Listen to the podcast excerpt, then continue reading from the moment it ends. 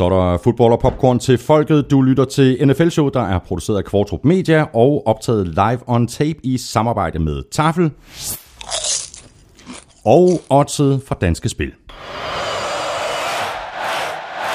Du ved, hvor du finder os. Du kan abonnere og downloade i iTunes, eller lige præcis der, hvor du nu foretrækker at hente dine podcasts. Alternativt, så kan du lytte på nflshow.dk, på gulklud.dk og i SoundCloud. Hvis du er ny i butikken, så kan du glæde dig til øh, spiltips, som du kan bruge på Odds på Danske Spil. To konkurrencer fra Tafel, Dick Quiz fra quizviskeren over dem alle, Søren Amstrup. Og så kommer vi selvfølgelig øh, til at tale om de to konferencefinaler, og så småt begynder at se frem mod Super Bowl. Tak fordi du downloader og lytter og bruger lidt af din tid sammen med os. Jeg hedder Thomas Kvartrup, og her kommer min medvært. Go Vikings, let's win this game. Og hvis du ikke øh, allerede var i godt humør, Claus Elming, så er det det nu. Fordi jeg tænkte, det er så længe siden, vi har hørt den her lille fight song fra Vikings. Det er da så dejligt, det er så sødt af dig. Det er jo en perfekt afslutning på endnu en spilleuge, hvor Minnesota Vikings ikke var i aktion. Det jeg troede lige, du skulle sige. Ja,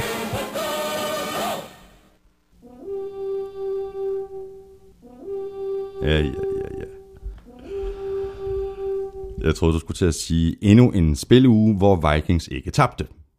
Det havde også været øh, det, korrekt faktisk jo. Nu skal du se her, øh, Claus Elming. Lækkerier her, fordi jeg har fået nye forsyninger fra Tafel. Ja, ja. Ja, ja. Jeg kan se, den er helt propfyldt, den, Den pose der. fuldstændig prop. Der er, Ja. der er jo klassikerne, ikke? Der er banase og American Ranch, Sådan der. og så kommer de nye. Kommer den nye nu? Ej, der var lige Move the Sticks. De er gode. Sticks. Og peanut rings. Peanut. Hvad er dem, har jeg ikke haft før, har jeg det? Dem har vi ikke haft før. Peanut rings. Holiday. Holiday. Det er en klassiker. Ja, elsker Holiday. Om det er, okay, så er det sådan, man, den der holiday dressing smag, eller hvad? Dip smag. Ja, i, i, Okay. ja, jo, jo. Og så prøv så at se den her. Hot Holiday. Hot holiday. Vi skal have åbnet nogle poser. Øhm, Jeg, tager lige, jeg starter lige med den her stik. Jamen, så rækker jeg over, så tager jeg den der Holiday. Jeg er helt tosset med de her Holiday. Alt vel, øh, Claus Elming? Prøv at høre, rigtig dejligt. Øhm, de to konferencefinaler kommer vi til at snakke en masse om. De levede jo på ingen måde op til, øh, til det hype, der var omkring dem, og som, øh, som alle havde skabt i USA, og som vi også havde skabt lidt her, og alt ja. det, vi glædede os til med de fire tophold og de fire top mm. quarterbacks. Men øh, jeg havde drengene på besøg til Roethlisbergers i Casa Elming. Og, øh, Og det var de bedste Roethlisbergers, du nogensinde har lavet, har du sagt. Jamen ved du, altså det er jo, det er jo altså jeg, har lavet mange år, øh, og de, de får lige twist-hister her, ikke?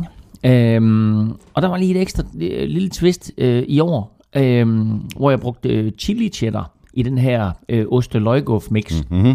Hold kæft, hvor var det godt.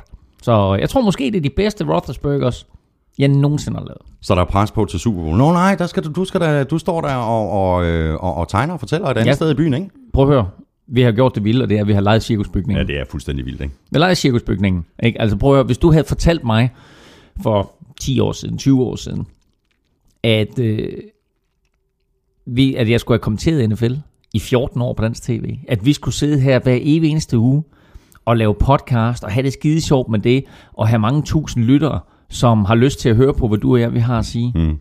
og er blevet mega fans af NFL, ligesom vi er. Og, Og- at, og at vi leger cirkusbygningen og laver Super Bowl party.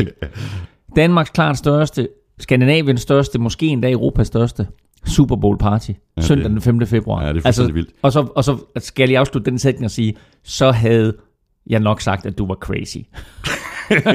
Er der stadigvæk billetter at få til det her Der arrangement? er, der er masser af billetter for. Så er det inde på uh, gulklud.dk, der kan man, øh, der kan man finde link, ikke? Google.dk, øh, Facebook, øh, Ticketmaster, etc.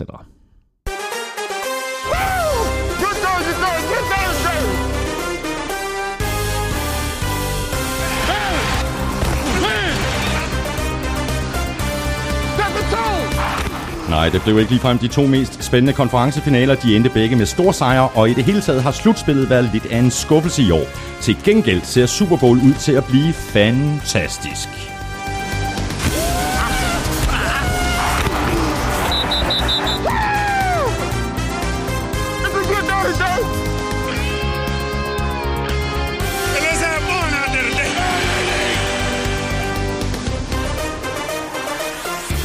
Vi kigger selvfølgelig tilbage på finalerne i NFC og AFC, og så begynder vi også så småt at se frem mod Super Bowl 51. Og når den er spillet, jamen så har Tom Brady været quarterback i 14% af alle Super Bowls, og det er da fuldstændig crazy. Jeg hedder Thomas Kvartrup, og med mig har jeg Claus Elming.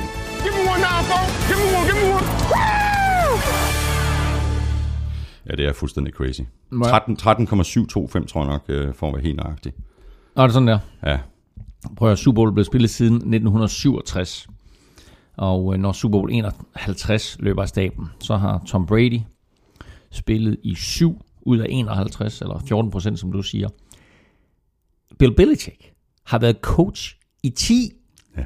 Syv som head coach og tre som defensiv koordinator. To for New York Giants og en enkelt for New England Patriots. Øh, for, øh, en enkelt for... Jo, New England Patriots. Han var faktisk øh, assisterende træner for Bill Parcells. Øhm, så to, tre som assisterende træner og, og, og syv som head coach. Altså 10 Super Bowls, ikke? Altså, det er jo helt Ja, vanvittigt. det er fuldstændig ja. vanvittigt. Vi kommer til at, at kigge lidt øh, frem mod Super Bowl, selvom vi jo tager det helt store kig, når vi laver podcast i, øh, i, i næste uge.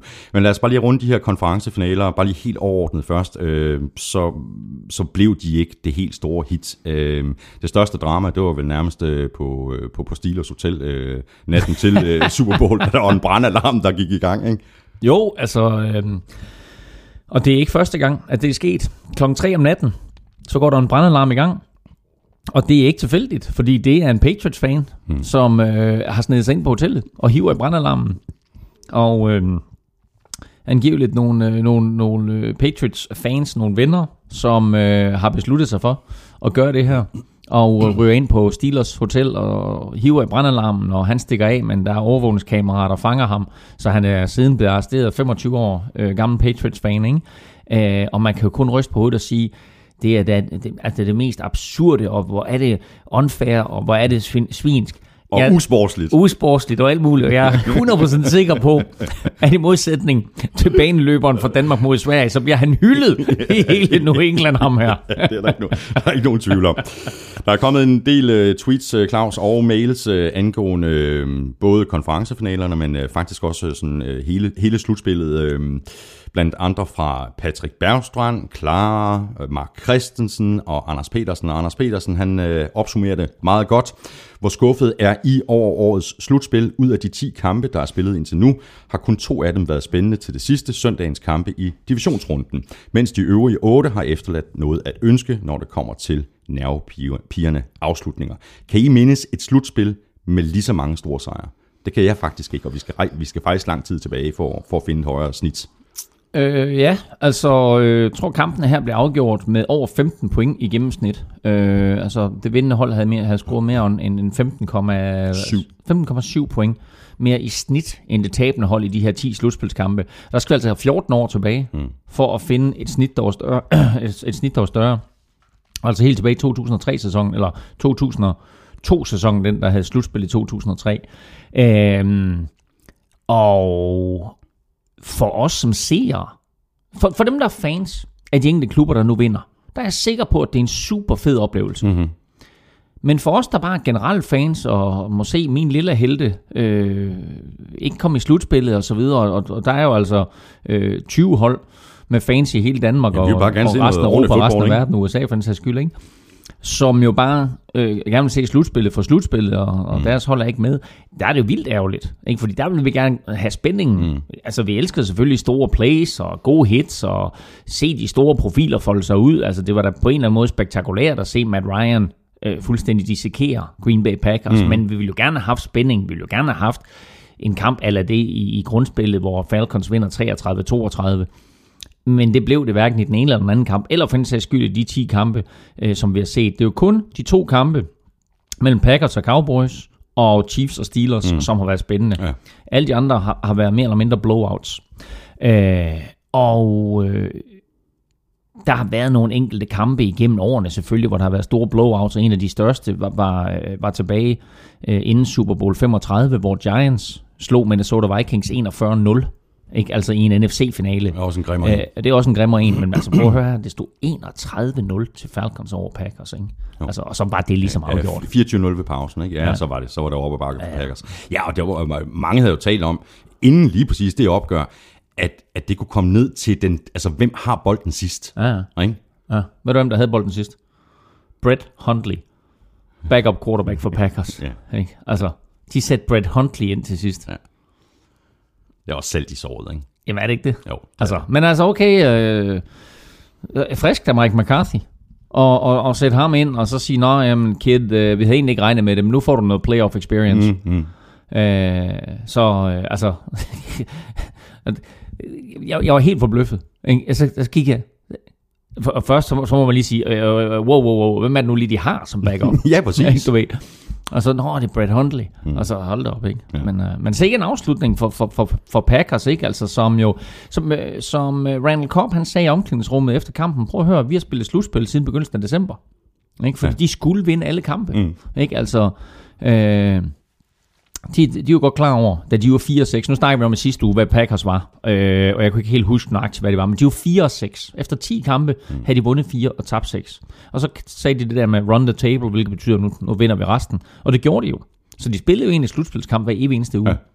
Ja. Øh, og så tabte de så NFC-finalen, mm. øh, efter at have vundet 6, 7, 8 kampe i træk. Ikke? Ja. Så de vandt 8 kampe i træk og tabte den 9. og går altså der med glip af Super Bowl. Ja. Og som øh, Aaron Rodgers også sagde efter kampen, øh, men jamen, nu har vi prøvet det her øh, tre gange at spille NFC-finalen mm.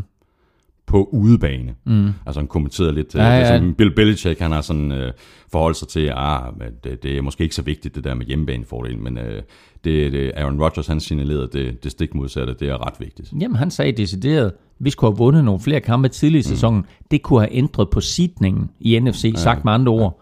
Det her havde været en anden kamp, hvis vi havde spillet hjemme på Lambeau, mm. udendørs, i frostgrader, i, i vores øh, omgivelser, ikke? på vores type underlag, ja. i den type fodbold, vi gerne vil spille. Ja, med vores publikum i ryggen. Præcis. Jo.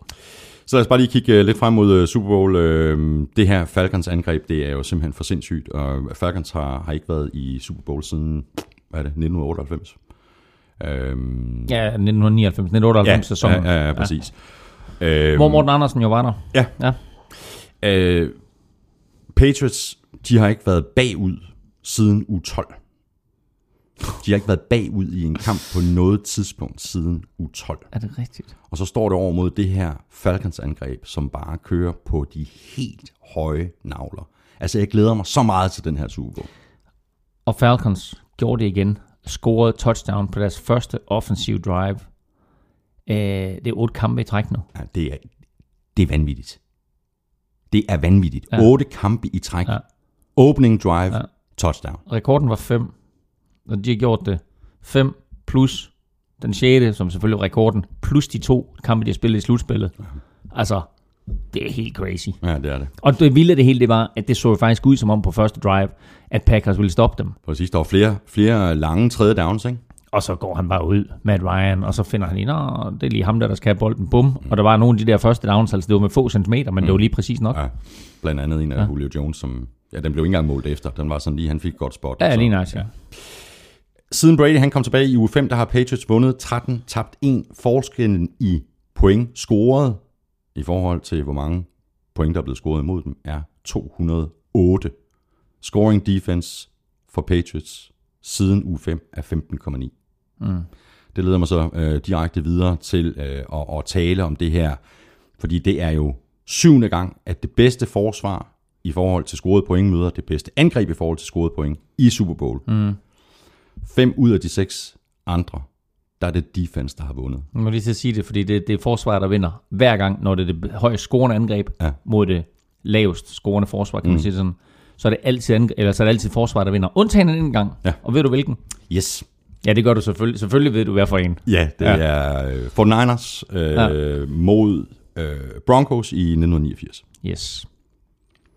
Der havde Broncos et vanvittigt godt forsvar, men Fort Niners havde øh, Joe Montana øh, og hele det der crew der, som bare var ustoppelig. Ja. Øh, jeg tror, det var den Super Bowl, hvor Jerry Rice scorede tre touchdowns. Det tror jeg, du er fuldstændig ja. ret i. Så har vi et spørgsmål her fra uh, Mathias Gerlev.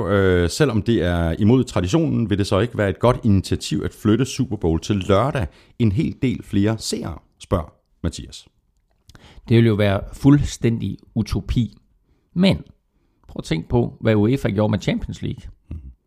Øh, mesterholdenes finale, og de første mange år Champions League-finalen, var jo altid om onsdagen. Det var bare sådan en tradition. Altså, det er en onsdagskamp, ikke?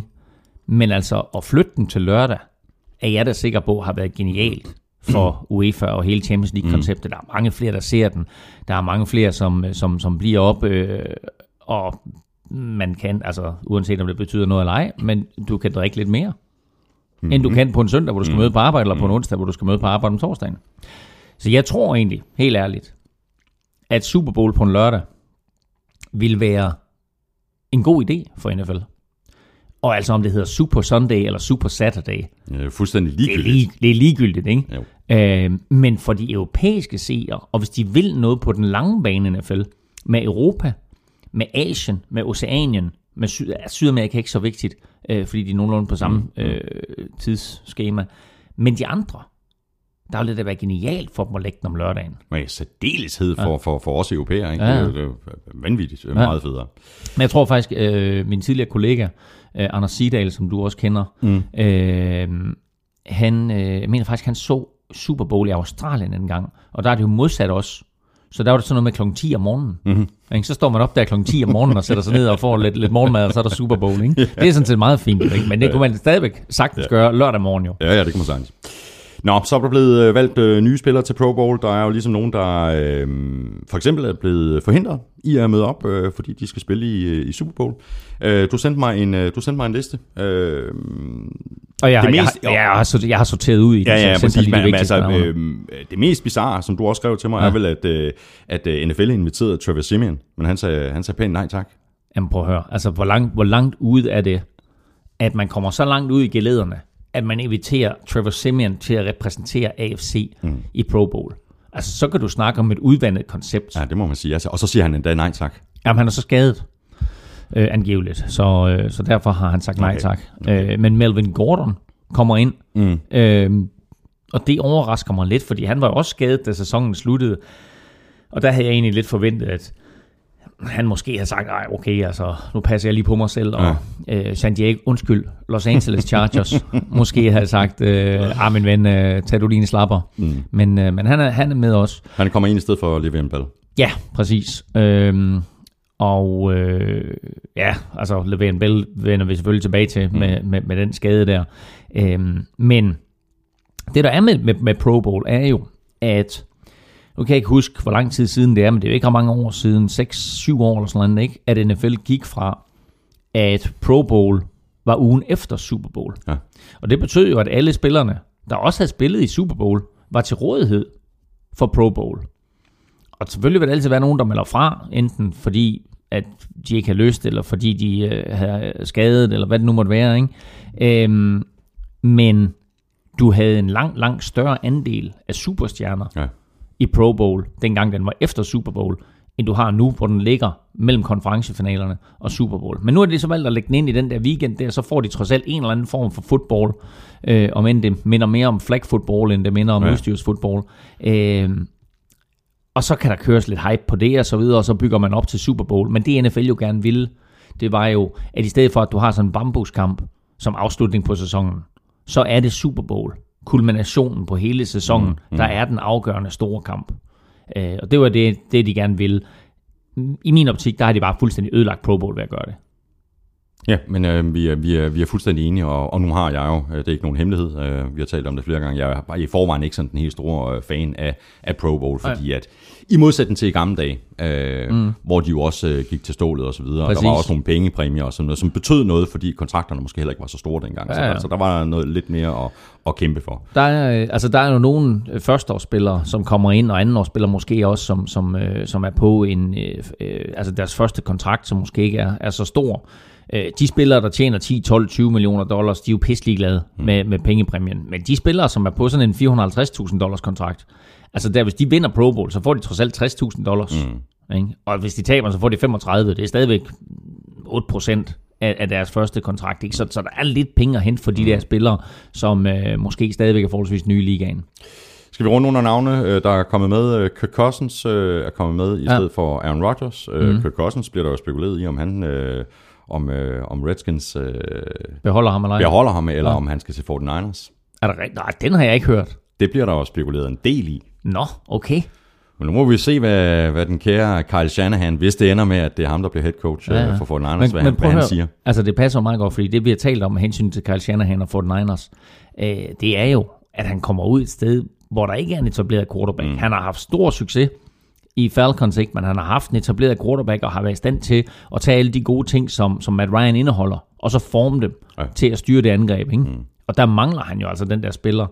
Øh, interessant at se, hvad der sker med Colin Kaepernick. Øh, og så er der Blaine Gabbert. Hvad er han? Er han fortsat på kontrakt derude? Jeg ved det faktisk Nej, men må ikke han er? Og så Kirk, jeg har ikke hørt den med Kirk Cousins. Det var sjovt. Det var ny. Man lærer ja. noget i NFL ja, ja, ja, ja, Tak, det er godt, ja. jeg kom herud. Drew Brees i stedet for uh, Matt Ryan, Des Bryant i stedet for Julio Jones. Men hvor er Matthew Stafford?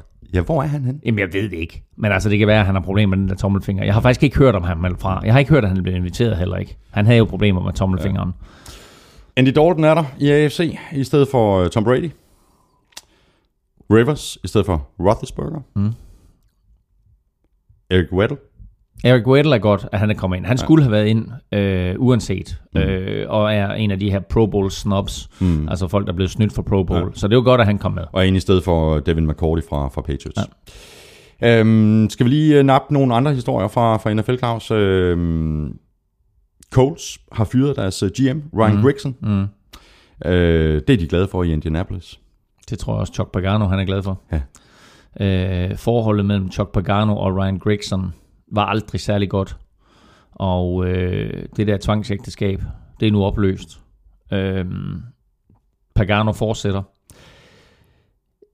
Det er jo så rimelig uofficielt, officielt, at Colts har talt med John Gruden og har talt med Sean Payton mm. om at komme op og coache Colts, men begge sagde nej tak. Så nu står de så med Chuck Pagano tilbage og beholder ham så egentlig var både Chuck Pagano og Ryan Grigson på vej ud. Nu er det Ryan Grigson, der ryger ud. Og man kan sige, det, det der med Ryan Grigson, selvom det selvfølgelig ikke er et, et, et, et, et navn, som, øh, som ret mange måske der hjemmesiderne kan genkende til, så er det jo trods alt ham, som har haft ansvaret for at skrue den her trup sammen. Øh, og hvis du ser på, hvor svært Andrew Luck han har haft det, den pover offensive linje, han har haft foran sig, Øh, okay, han har haft en Frank Gore, men altså, der mangler stadigvæk et eller andet. Øh, receiverne har ikke helt, udover øh, T.Y. Hilton, så har der måske ikke været, altså Donta Moncrief har skuffet lidt, øh, og så videre. Så i, med en spiller som Andrew Luck, der er i sin prime på den måde, han er, og egentlig jo kommer ind og overtager direkte for Peyton Manning, og alle siger, nå, jamen, øh, det var lidt ligesom da Aaron Rodgers, han overtog for Brett Favre, så mm. fortsætter Coles, eller så fortsætter Packers bare, ikke? Ja. Nu her der får du den samme situation, nu fortsætter Coles bare. Men hvor Packers har været i stand til at sætte en god offensiv linje foran Aaron Rodgers, give ham nogle receiver, halter lidt på running back, men det er så primært på grund af skader, så er der jo intet omkring Andrew Luck. Det sagde vi inden sæsonen, ja. og det sidder vi og siger et år senere. Mm. Øhm, eller et halvt år senere. Øh, og det er nok Ryan Grigsons største fejl. Det er, at han ikke har formået at sørge for, at vi skal beskytte den absolut vigtigste brik på det her mandskab og sørge for, at Andrew Luck mm. han har noget, der beskytter ham, og noget at arbejde med. Og det er ikke øh, mere eller mindre det eneste, han har, sådan ligesom at, at, at vise frem øh, for omverdenen, sige, det var mig, der, der valgte Andrew Luck. Men det kunne alle jo have gjort. Altså, hvad har han... Øh, det, det, er sådan lidt ligesom Trent Borky i 49ers. Altså, mm. det har ikke været overbevisende drafts fra, fra, fra hans side. Og nu nævner du Frank Gore, mm. men det var jo ment som en midlertidig løsning. Ja, ja. Han, han skulle ind, og så har han så vist sig faktisk mere eller mindre at være en af de bedste brækker på det her angreb. Ja, ja. Jamen altså, og jeg er sikker på, at det var, der, det, var det, der kostede ham jobbet, og så øh, er det jo heller ikke nogen større hemmelighed, at øh, forholdet mellem Chuck Pagano og Ryan Grigson mm-hmm. var helt til hest. Altså, de talte overhovedet ikke sammen. Altså, det er trods alt manden, der skal bygge holdet, om, og så manden, der skal coache de her spillere, der kommer ind, de talte overhovedet ikke sammen. Mm. Så en af dem skulle ud, eller begge to skulle ud. Nu må de nøjes med den ene, ja. så Ryan Grigson øh, er ude, så må vi se, hvem der kommer ind. Og så kørte rygterne jo lige. Og så kørte rygterne. Helt vildt ja. lige med Peyton Manning, at han skulle ind og være GM. Og det meldte uh, Jim Irsay, ejeren så ud, at ja. uh, his, altså, ja, ja. Ham, vi overvejer ham ikke. Nej. Uh, og det var sikkert et eller andet medieskabt rygte. Mm. Uh, men Manning åbnede også lidt op for det, da han, da han uh, trak sig tilbage, altså ikke i den her om, altså da han trak sig tilbage der for, for et lille års tid siden, uh, der åbnede han jo lidt op for, at ja. jeg kunne godt forestille mig at involvere mig med fodbold på et senere tidspunkt. Og så kommer den her åbning, og så er det klart, at så bliver der en eller anden medieskabt hype omkring, skal ja. Manning være, være ja. general manager ja. for Colts, men der sagde Jim Mercy, det, det kommer ikke til at ske. Så der er nogle andre folk i, i spil, og øh, der er nogle brikker, der skal falde på plads rundt omkring i NFL. Øh, blandt andet, hvad, hvad skal der ske i 49ers? Øh, headcoachen ved vi næsten med 100% sandsynlighed, mm. eller sikkerhed, at det bliver Kyle Shanahan. Han skal til samtale lørdag igen hos 49ers. Formodentlig den sidste afgørende samtale. Så er ikke prisen, den bare fortsætter med at gå op og op og op med de resultater, oh, han øh, det må altså, man sige altså. skal til at have den store tegndreng frem.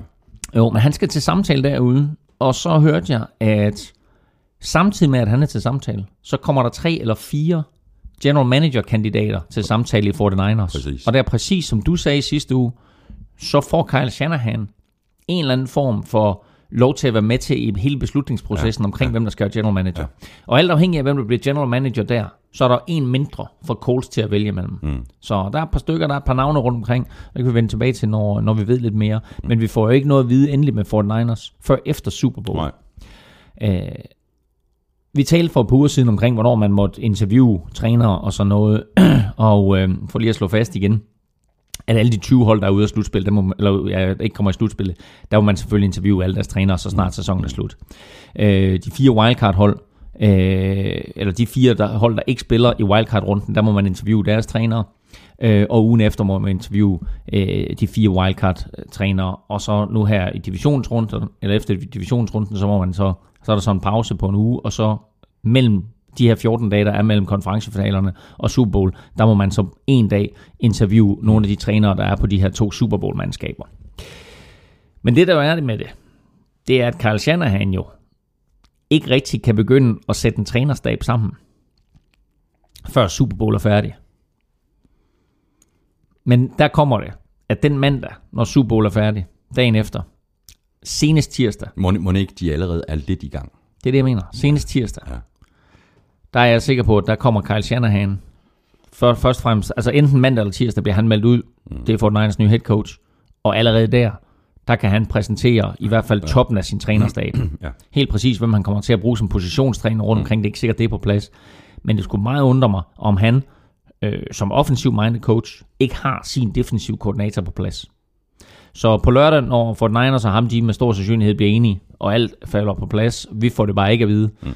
Øh, så er han allerede i gang med, og har måske allerede ja, på nuværende ja. tidspunkt, styr på, hvem han skal mm. have med sig som defensiv koordinator. Ved du, hvem der godt kunne øh, tænke sig at få en øh, ny quarterback til øh, Denver Broncos? Det kunne Emmanuel Sanders godt. Han ja. kunne nemlig godt tænke sig, at øh, Tony Romo, ja. han kommer og leger quarterback. Det kan man jo sådan set godt forstå. I særdeleshed, hvis... hvis, det, jamen, det hvis, forstår jeg da ikke. Det forstår jeg ikke. De har jo en Pro Bowl quarterback. Trevor Simeon, han er en Pro Bowl quarterback. ja, det er også rigtigt, men altså, så, så kan de have en god backup øh, i Tony Romo. Det har han jo vist i år, er han rigtig god til. Mm. Nå, men det kan man jo sådan set godt forstå, at, øh, at øh, Emmanuel han, han gerne vil have, have Romo til, og i særdeleshed, hvis de øh, i Denver mener, at de stadigvæk har det her vindue, hvor de mm. kunne gå efter endnu en Super Bowl. Ja. Altså med det her stærke, stærke defense, og så mangler de så måske bare lige en quarterback, der kan, der kan tage dem hele Ja. vejen. De mangler en, øh, en betonklods i midten til det her forsvar.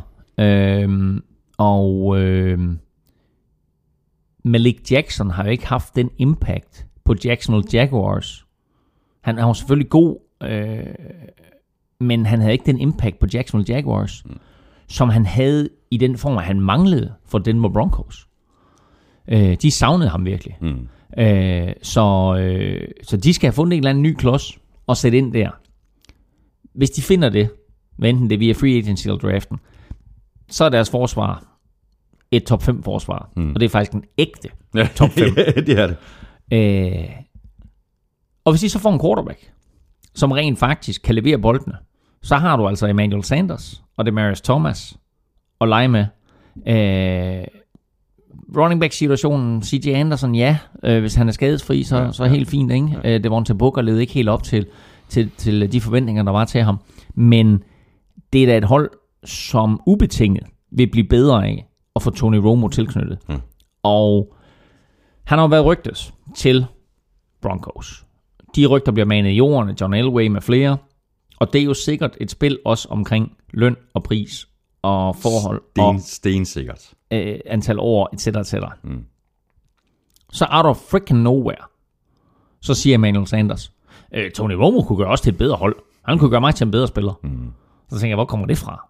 Ikke? Altså, så der er et eller andet, der florerer Ja, det er der. på gangene i Denver. Ja, det er der. Ikke? Øh, og øh, altså, lad os nu se, fordi vi har talt om, hvor han kan ryge hen, Tony Romo. Der ligger en super fed artikel inde på Google Klud lige nu. Mm-hmm. Alexanders analyse, hvor vores øh, skribent Alexander Påske, han har analyseret, hvor ryger Romo hen, og øh, noget af det mest læste overhovedet øh, igennem den sidste uge inde på Google Klud. Skal vi lige tease lidt mere for den? Hvad er, hvad er hans bud? Jamen, han, han, har, han har mange forskellige bud. Mm. Øhm, og øh, jeg kan faktisk ikke huske, hvad hans endelige konklusion er på artiklen. Men han nævner i hvert fald øh, Denver Broncos. Øh, og har også gang i Cleveland Browns og et par stykker andre. Ja. Øhm, men, øh, men interessant, hvad der kommer til at ske. Jeg læste en anden lille sjov ting, og det er, at Tony Romo er på kontrakt i Dallas. Hvis de lader ham gå, så tæller han 19 millioner dollars imod deres salary cap. Mm. Hvorimod hvis de beholder ham som backup, så tæller han 25 millioner. Det er altså en beskeden forskel. 25 millioner og 19 millioner. Så er der mange, der siger, at det er 30 millioner kroner. Nej, det er det ikke. Eller 40 millioner, eller meget der. Det er det ikke, for det er fiktive penge. Det er, hvad han tæller imod lønloftet. Mm. Og lønloftet stiger til 165 millioner dollars næste år. 164-165. Det vil sige, de penge der, de forsvinder sådan set bare i de ekstra penge, der kommer i lønloftet. Så de der penge, han tæller imod lønloftet, der kunne Dallas Cowboys faktisk beholde ham. Altså på den nuværende kontrakt, han har. Han er selvfølgelig en dyr spiller, og der er nogle fysiske penge, som han Men naturligvis de skal have. også, men de skulle tvinge ham til at blive, ikke? Fordi Romo, han, vil- han vil jo gerne være starter et andet sted, så. Selvfølgelig vil han det. Der er der ikke nogen, der har lyst til at være backup, især ikke når man har været starter, Nej. og man mister pladsen på den måde, han gør. Nej. Men, øh, og, og det vil kræve nogle øh, dybe, lange, alvorlige samtaler, ja. øh, hvor Romo han skulle overbevise om, at han skulle blive i Dallas. Men set ud fra Dallas Cowboys perspektiv, der har du Dak Prescott, så har du Tony Romo, og så har du bot fumble Mark Sanchez. Han er selvfølgelig ude, fordi han på ingen måde levede op til de to andre. Så du er nødt til at få en, en, en backup ind. Hvad vil du helst? Have en eller anden rookie, du drafter ind, have en eller anden journeyman ind, som, som du henter på et eller andet hold som backup, eller Mark Sanchez, som bestemt ikke var noget værd. Eller vil du beholde Tony Romo og sige, vi har den absolut bedste quarterback-løsning i NFL lige nu. Præcis som da 49ers havde Joe Montana Ja, Steve og Young. en Steve Young, der sad på bænken i lang, lang, lang tid og ventede på at få sin chance. Ja. 49ers gav ham kassen dengang for at være backup quarterback. Men det var jo så også lidt en anden situation, fordi han kom jo netop ind som backup. Nu er Tony Romo blevet skubbet ud, og er nu blevet backup efter at have været starter i mange år. Ikke? Åh, oh, man, han er ikke ung længere. Nej, det er han ikke. Ikke? Altså, han er 36, ikke? Mm. Så øh, altså, ikke den yngste quarterback. Men, så, det, men det er da netop derfor, at han måske godt kunne føle sig fristet af at tage til Denver, fordi Denver har holdet til måske igen at kunne spille sig i Super Bowl, og så kan han få sin ring. Og han kommer ikke til at tage et sted hen, Romo, hvor han ikke Præcis. har chancen for at Nej, vinde. Så præcis. derfor kunne jeg forestille mig et af to. Denver Broncos eller Arizona Cardinals. Mm. Også et godt bud. James Harrison, han har meldt ud, han tager en sæson mere.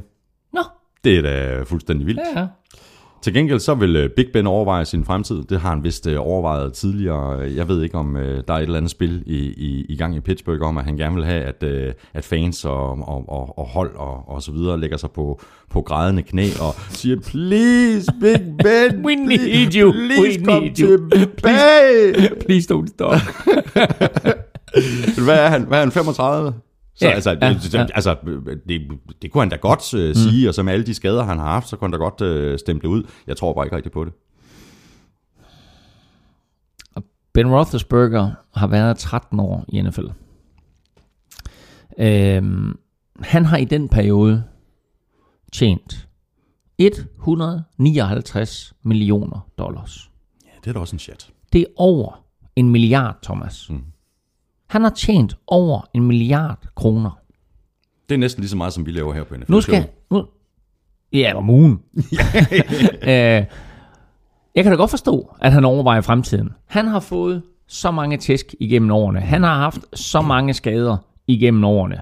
Altså, øh, han sagde jo angiveligt i et radioshow, at han havde talt med sin kone om det her, og de havde sådan haft en samtale frem og tilbage omkring, hvad fremtiden skulle bringe. Så han var lidt uafklaret med sin fremtid. Han kommer ikke til at lide nød. Så hvis han tager sin gode tøj og går, så efterlader han kæmpe tomrum hos Steelers.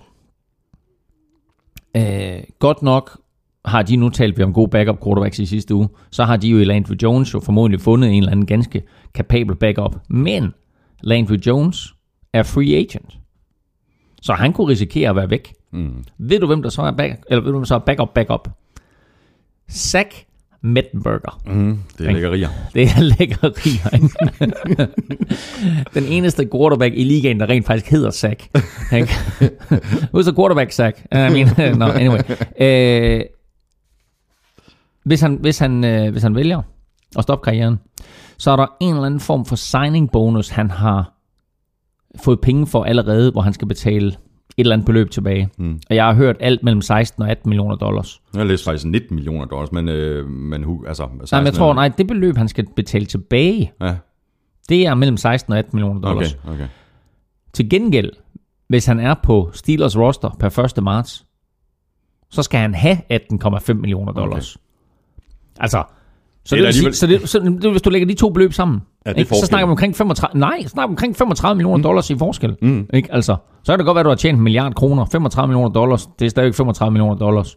Ikke? Det er forskellen på, om han stopper eller ej. Mm. Så derfor, kære Thomas, og alle jer, der lytter derude, Steelers fans eller ej, don't worry, Big, Big Ben will be back. det tror jeg altså også. Øhm, når vi nu taler øh, penge, øh, Claus og store penge, så har Jamie... Øh, Intet. Øh, og, og jeg skylder, jeg skylder jamen, øh, tag nogle tips. Prøv at de er virkelig gode, de her holiday De her. der holddage, det er mine favoritter. Er det de nye favoritter? Ja, det er Har de overtaget for Chili Benes? Chili Benes har en særlig plads, men holiday, de er altså gode. De er virkelig gode. Ja, de er rigtig gode. Mm. Nå, vi taler om store penge. Mm-hmm. Uh, Jamie Collins, han, han bliver i Cleveland. Han har uh, signet uh, en fireårig kontrakt mm. på 50 mil, altså 50 millioner dollar. Og hvor er de, jeg tror, de uh, lidt over halvdelen er garanteret. 26. 26 millioner er mm. garanteret. Det er meget sjovt, at han bliver, han bliver så der, hvor han blev tvunget hen. Ikke? Oh, New England Patriots, de, gjorde, de gav ham den ultimative straf. Ja. De sagde, øh, prøv at høre, du kan ikke indfinde dig i vores system, så derfor så lader vi dig gå. Men vi er så sure på dig, Mm, og så vi sender dig til Cleveland Browns. det er den ultimative straf. Ja. Men nu lever han så med det, og han lever fint med det. Ja, han har fået en god kontrakt. Øh, han bliver jo en af de højest betalte inside linebackers. Øh, hans kontrakt overgår faktisk Luke Kiklis kontrakt fra Carolina Panthers, som jo i mange øjne betragtes som den bedste inside linebacker. Mm. Øh, men igen skal man lige forholde sig til det her med lønloftet. At lønloftet i den kommende sæson stiger øh, fra øh, omkring 155 millioner til cirka 164-165 millioner dollars. Det vil sige, at der er 10 ekstra millioner dollars, som klubben øh, har brug af. Øhm, og egentlig synes jeg, at det her det er en win-win. Fordi Jamie Collins helt klart giver Cleveland Browns øh, en dygtig spiller, som de har brug for, blandt alle de her unge spillere, de har. Og Jamie Collins får en øh, frygtelig masse penge. Jamie Collins kunne måske godt have fået flere, hvis han havde ventet med at blive blive free agent. Men nu er, nu er han sikker på de der penge. Der er 26 millioner dollars lige i hånden. Det er hans første store kontrakt. Han er kun 26 år gammel. Mm. Så det vil sige, at nu har de en kontrakt på ham på fire år, og kunne eventuelt om fire år, når den tid kommer, skrive en ny kontrakt med ham. Men de har ham altså fra han er 26 til han er 30. Ja. Den absolut bedste alder for en fodboldspiller. Og der har de sikret ham for omkring 50 millioner dollars. Og i mine øjne, og det er her, at Browns har været geniale. Fordi til at starte med, synes jeg ikke, de var så geniale. De gav et tredje runde pick for ham, uden at have nogen som helst sikkerhed for fremtiden. Men med den kontrakt her, der har de givet ham inside linebacker løn. Men han kan bruges rigtig, rigtig mange steder. Ja. Og han kan også bruges som outside linebacker i en eller anden form for rush situation, hvor han skal jagte quarterbacken. Ikke hele tiden, men i nogle enkelte plays, i nogle enkelte situationer, i nogle enkelte designede ting. Og hvis man ser på Von Millers kontrakt, så var den altså på 19 millioner dollars om året. Ja. Og Jamie Collins er her, hvis man dividerer alle pengene ud, er på 12,5 millioner dollars. Mm, mm. Så egentlig synes jeg, at Cleveland Browns har fået ham billigt, og Jamie Collins har fået en frygtelig masse penge, Ja. så det er win-win. Johnny Football. Jeg, Ja. havde, jeg tror, det, det er lang tid siden, vi har snakket om Johnny Football. Og jeg tror Men er det egentlig... ikke jeg, jeg, sindssygt, at når han melder et eller andet ud, at han stadigvæk er så, altså, han stadigvæk er så meget oppe i medierne? Det er, det er Alle i særdeleshed de sociale medier og så videre. Men nu har han sagt, han har sagt nu. Nu er jeg klar. Jeg skal bare have et hold, der vil give mig chancen. Mm. Jeg har bare svært ved at se, hvilket hold, der skulle give ham chancen. Ja. Hvilket hold skulle give ham chancen? Og jeg tænker ikke kun på alt den ballade, der har været mm. med Johnny Mansell mm. uden for banen. Mm. Men også om de ting, som han præsterede eller ikke præsterede, da han var på banen. Mm. Og det mangel på potentiale, som jo mange eksperter, de, altså de, de peger simpelthen på, om det her det er op ad bakke i forhold til, at han skal blive en god NFL-quarterback. Han var en fantastisk college-quarterback. Mm. Men i NFL, der er det bare en anden mm. historie. Han er jo, øh, han er jo vanvittig hurtig. Øh, og han er en gudsbenået atlet, som har formøblet sit talent på druk og damer. Ja. Ikke? Altså, lidt ligesom mig. Bortset fra det med talentet. Ja, og damerne. øh, men, jeg nævner en spiller for dig nu, og så skal du sige, om du kan se nogen sammenhæng overhovedet. Terrell Pryor. Ja, ja. Altså, så skulle han ind som, som øh, wide receiver et eller andet sted, mm. på, grund af, på, på grund af hænderne og på grund af, ja. af, af speeden. Altså, jeg siger ikke, at der er nogen, der tager den chance. Men jeg siger bare, at det er ikke sikkert, at han skal tilbage i NFL som quarterback. Nej. Det kan være, at han skal ind som en eller anden form for receiver, eller H-back, eller et eller andet. Running back bliver han nok ikke. Nej. Men øh, jeg tror, altså, altså, det kan da også være, at han kommer ind som backup quarterback et eller andet sted, og så er der et hold, der tager en chance på ham, og siger, lad os nu se, hvad, der- hvad der er her. Ikke? Altså, hvis de kan få ham billigt, øh, og det der formodentlig er, det er, at, at nu har han brugt mange af de der penge der, som han har tjent, øh, formodentlig dem alle sammen, og nu kigger han lidt, og så tænker han, ups, gotta make some money. Ja. Øh, og derfor så melder han også ud nu, at, at nu vil han tilbage til NFL. Øh, jeg tror, Thomas, og det, det, er der, det er den måde, NFL fungerer på, at han har så meget talent, at der er et eller andet hold, der tager en chance på ham, tager ham ind, siger, kan vi styre ham? Mm.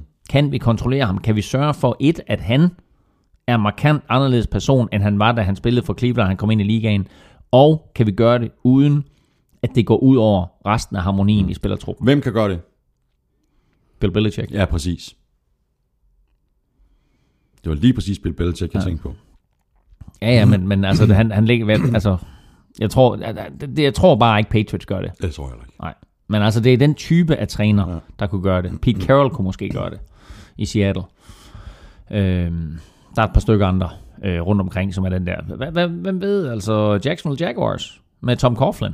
Ikke? Altså, der kan du da snakke om at have en faderfigur, Ja. som man selv ikke har i øjeblikket. Mm. Øh, jeg tror, han får en chance, Johnny Mansell. Det tror Jeg vil se det, før jeg tror Ja, det. det er men, også øh, fint nok. Ja.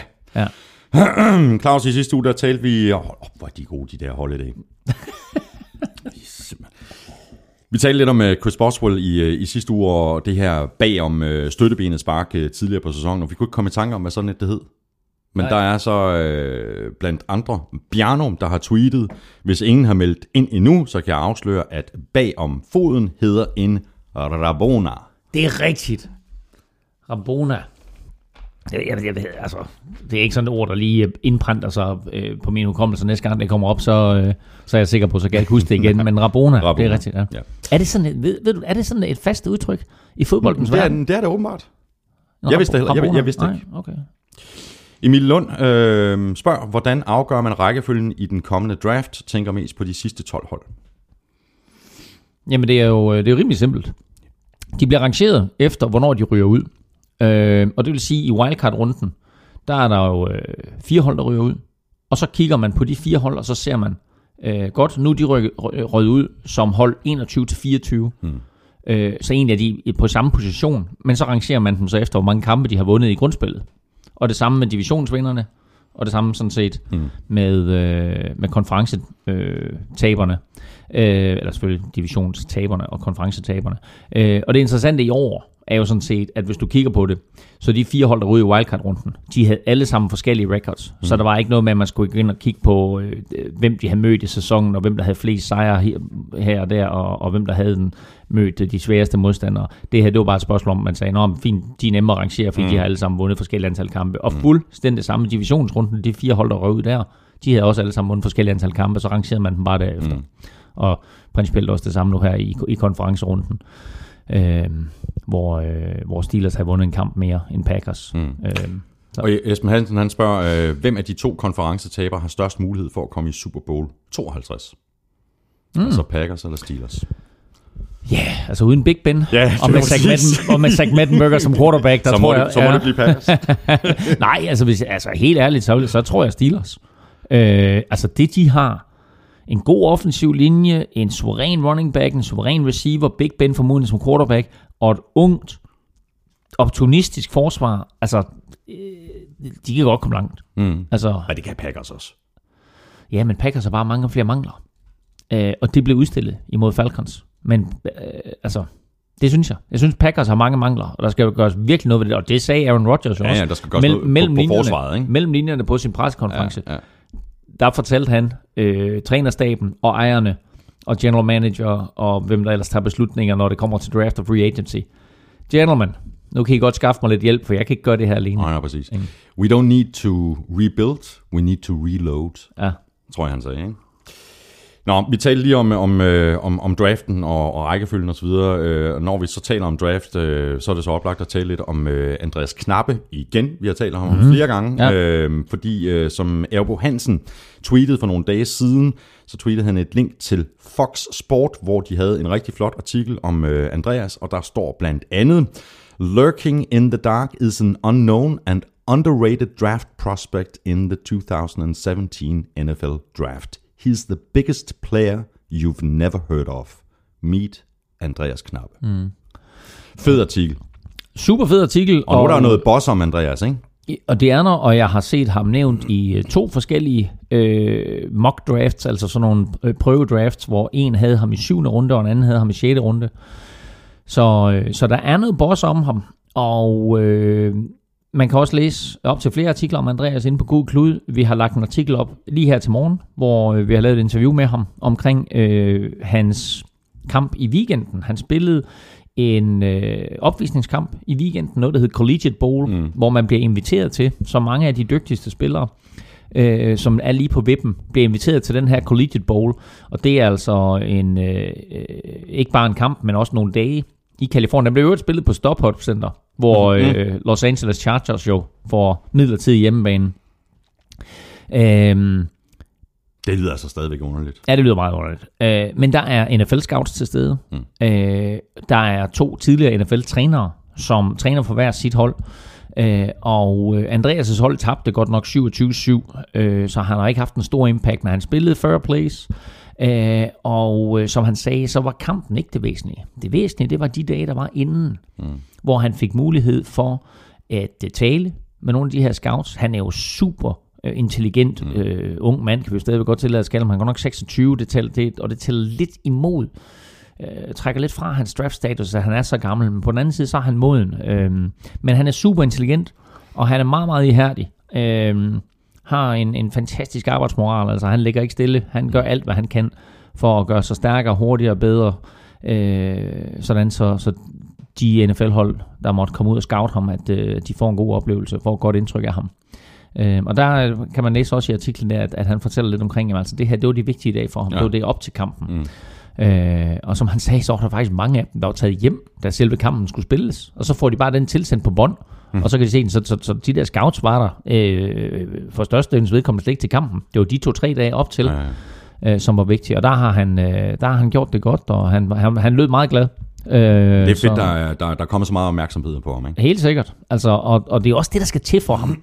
At der kommer en opmærksomhed. Sådan så lidt ligesom der skete med tyske Moritz Bøhringer sidste mm, år. Ikke? At han, var, han fortjener måske ikke et 6. runde pick, men der kom bare en masse hype omkring, sig, omkring ham. Så hvis der gør det samme med Andreas, så bliver han også draftet. Vi skal have quizzen. Åh. Det er tid til quiz, quiz, quiz, quiz, quiz. Nå, Claus Elming, har du øh, lækkerier til mig? Jeg har lækkerier til dig. Øhm, jeg har to forskellige quizzer til dig. Men der omhandler det samme. Mhm. Tom Brady spillede sig som den første spiller nogensinde i syv Super Bowls. Mhm. Inden han kom i den syvende Super Bowl, der delte han den her placering med en anden spiller om æren af at have spillet seks Super Bowls. Hvem er den eneste anden spiller, der har spillet i seks Super Bowls? Det er måske...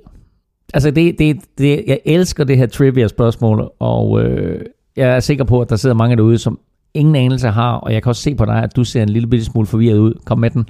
Can't do it. Det er et svært spørgsmål. Et af de sværeste, jeg har stillet dig. Men jeg elsker den. Jeg elsker det her navn her, fordi jeg i så mange Og år... det er som, det er som spiller. det er som spiller.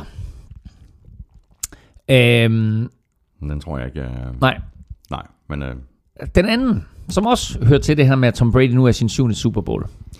Det går på følgende. Tom Brady, han har vundet fire. Okay? Mhm. Nu læser jeg et tweet højt. Congrats to Tom Brady and the Patriots for an amazing run to the Super Bowl. Tom, I hope you can join me in the five Super Bowl ring club. I'm lonely. Hvem er den eneste spiller, der nogensinde har vundet fem Super Bowls? What? Can't do it. Så der har du den. Hvem er den eneste spiller, udover Tom Brady, der har spillet i seks? Hvem er den eneste spiller, der har vundet fem? Alright. Godt. Jeg har også noget til dig. Ja, tak. Nu skal jeg lige have lagt de her papirer, så, ikke, øh, så de ikke forsvinder. Her kommer ugens Dick-quiz fra Søren Armstrong. Og der er rigtig meget på engelsk i dag. Jeg ved ikke hvorfor. Jeg ved ikke, hvad det er for Det noget. er nemmere, når man har to sprog at rime med. Ja, ja, Ja. ja, præcis. No doubt, TB12 is the goat. Cause he wasn't on a boat, and he doesn't gloat. Flea flicker TD to Hogan floats. Ridiculous is the size of the sideline coat. Inflate coat, deflate football, who knows? Perhaps on Super Sunday, Matt Ryan shows that he belongs on this list. Seks spillere har syv playoff touchdowns eller flere. Ingen picks og en ring. Bliver Matty Ice den næste? Altså, Det er fandme en lang quiz, det her. hvem... Dog, kæft, man prøver at genhøre nogle af dine quizzer. Så er der tre, tre minutters fortællinger. Jeg sidder og skriver op alt muligt. Så nu kommer et spørgsmål, så kommer der noget helt andet. Men det er helt fint, for jeg sidder og spiser holiday chips. Ja, ja, ja. Og de, det er min, du har taget stiks. Ja, ja, fint. Videre. Hvem er de seks andre spillere, der i historien har haft 7 plus touchdowns i playoff, mm. uden at kaste en interception, mm. og de har en Super Bowl ring mm. fra det samme år. Mm. Der er altså seks andre. Du, hvis du kan nævne 3-4 stykker af dem, så, øh, så er det rigtig Nævn flot. tre. Ja, men det er også... Okay, nu siger jeg bare lige tre lynhurtigt. Skal vi ikke tage til, til allersidst, så... Skal vi det? øh, Ja, Så, så... mere, fordi jeg, så kunne jeg nå at tænke over nogen. Men okay, men det er fint. Og en Super Bowl ring også, ja. Okay. Så går vi kød på øh, konferencefinalerne, øh, Claus. Øh, vi begynder med øh, NFC-finalen mellem øh, Falcons og Packers. Den endte som bekendt med en øh, overlegen sejr til Falcons på øh, 44-21, og dermed er Falcons altså klar til deres øh, første Super Bowl siden 1900. 98. Jeg synes ikke, der var nogen øh, tvivl om, at øh, Falcons var det bedste hold. Øh, der var et par spilsituationer i første kvartal, som var de gået den anden vej, så kunne den her kamp måske være blevet mere spændende, end den blev, men der, der, der stod altså 24-0 ved pausen, og som du også sagde indledningsvis, så var de, de foran med 31-0 på, på, på et tidspunkt, og så var det altså oppe bakke, ikke? Første Packers drive. Der brænder Mason Crosby et field goal. Han havde lavet, var det 25 i træk, mm. field goal sagt et eller andet, ikke? Så et af deres sikre kort indendørs brænder fra kort afstand.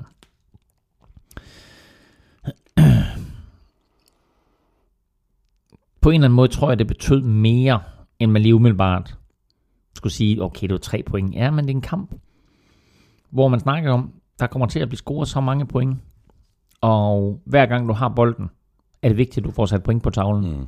Der misser Packers den første mulighed. Ja, så har du også øh, kommer- Falcons angrebet, ikke?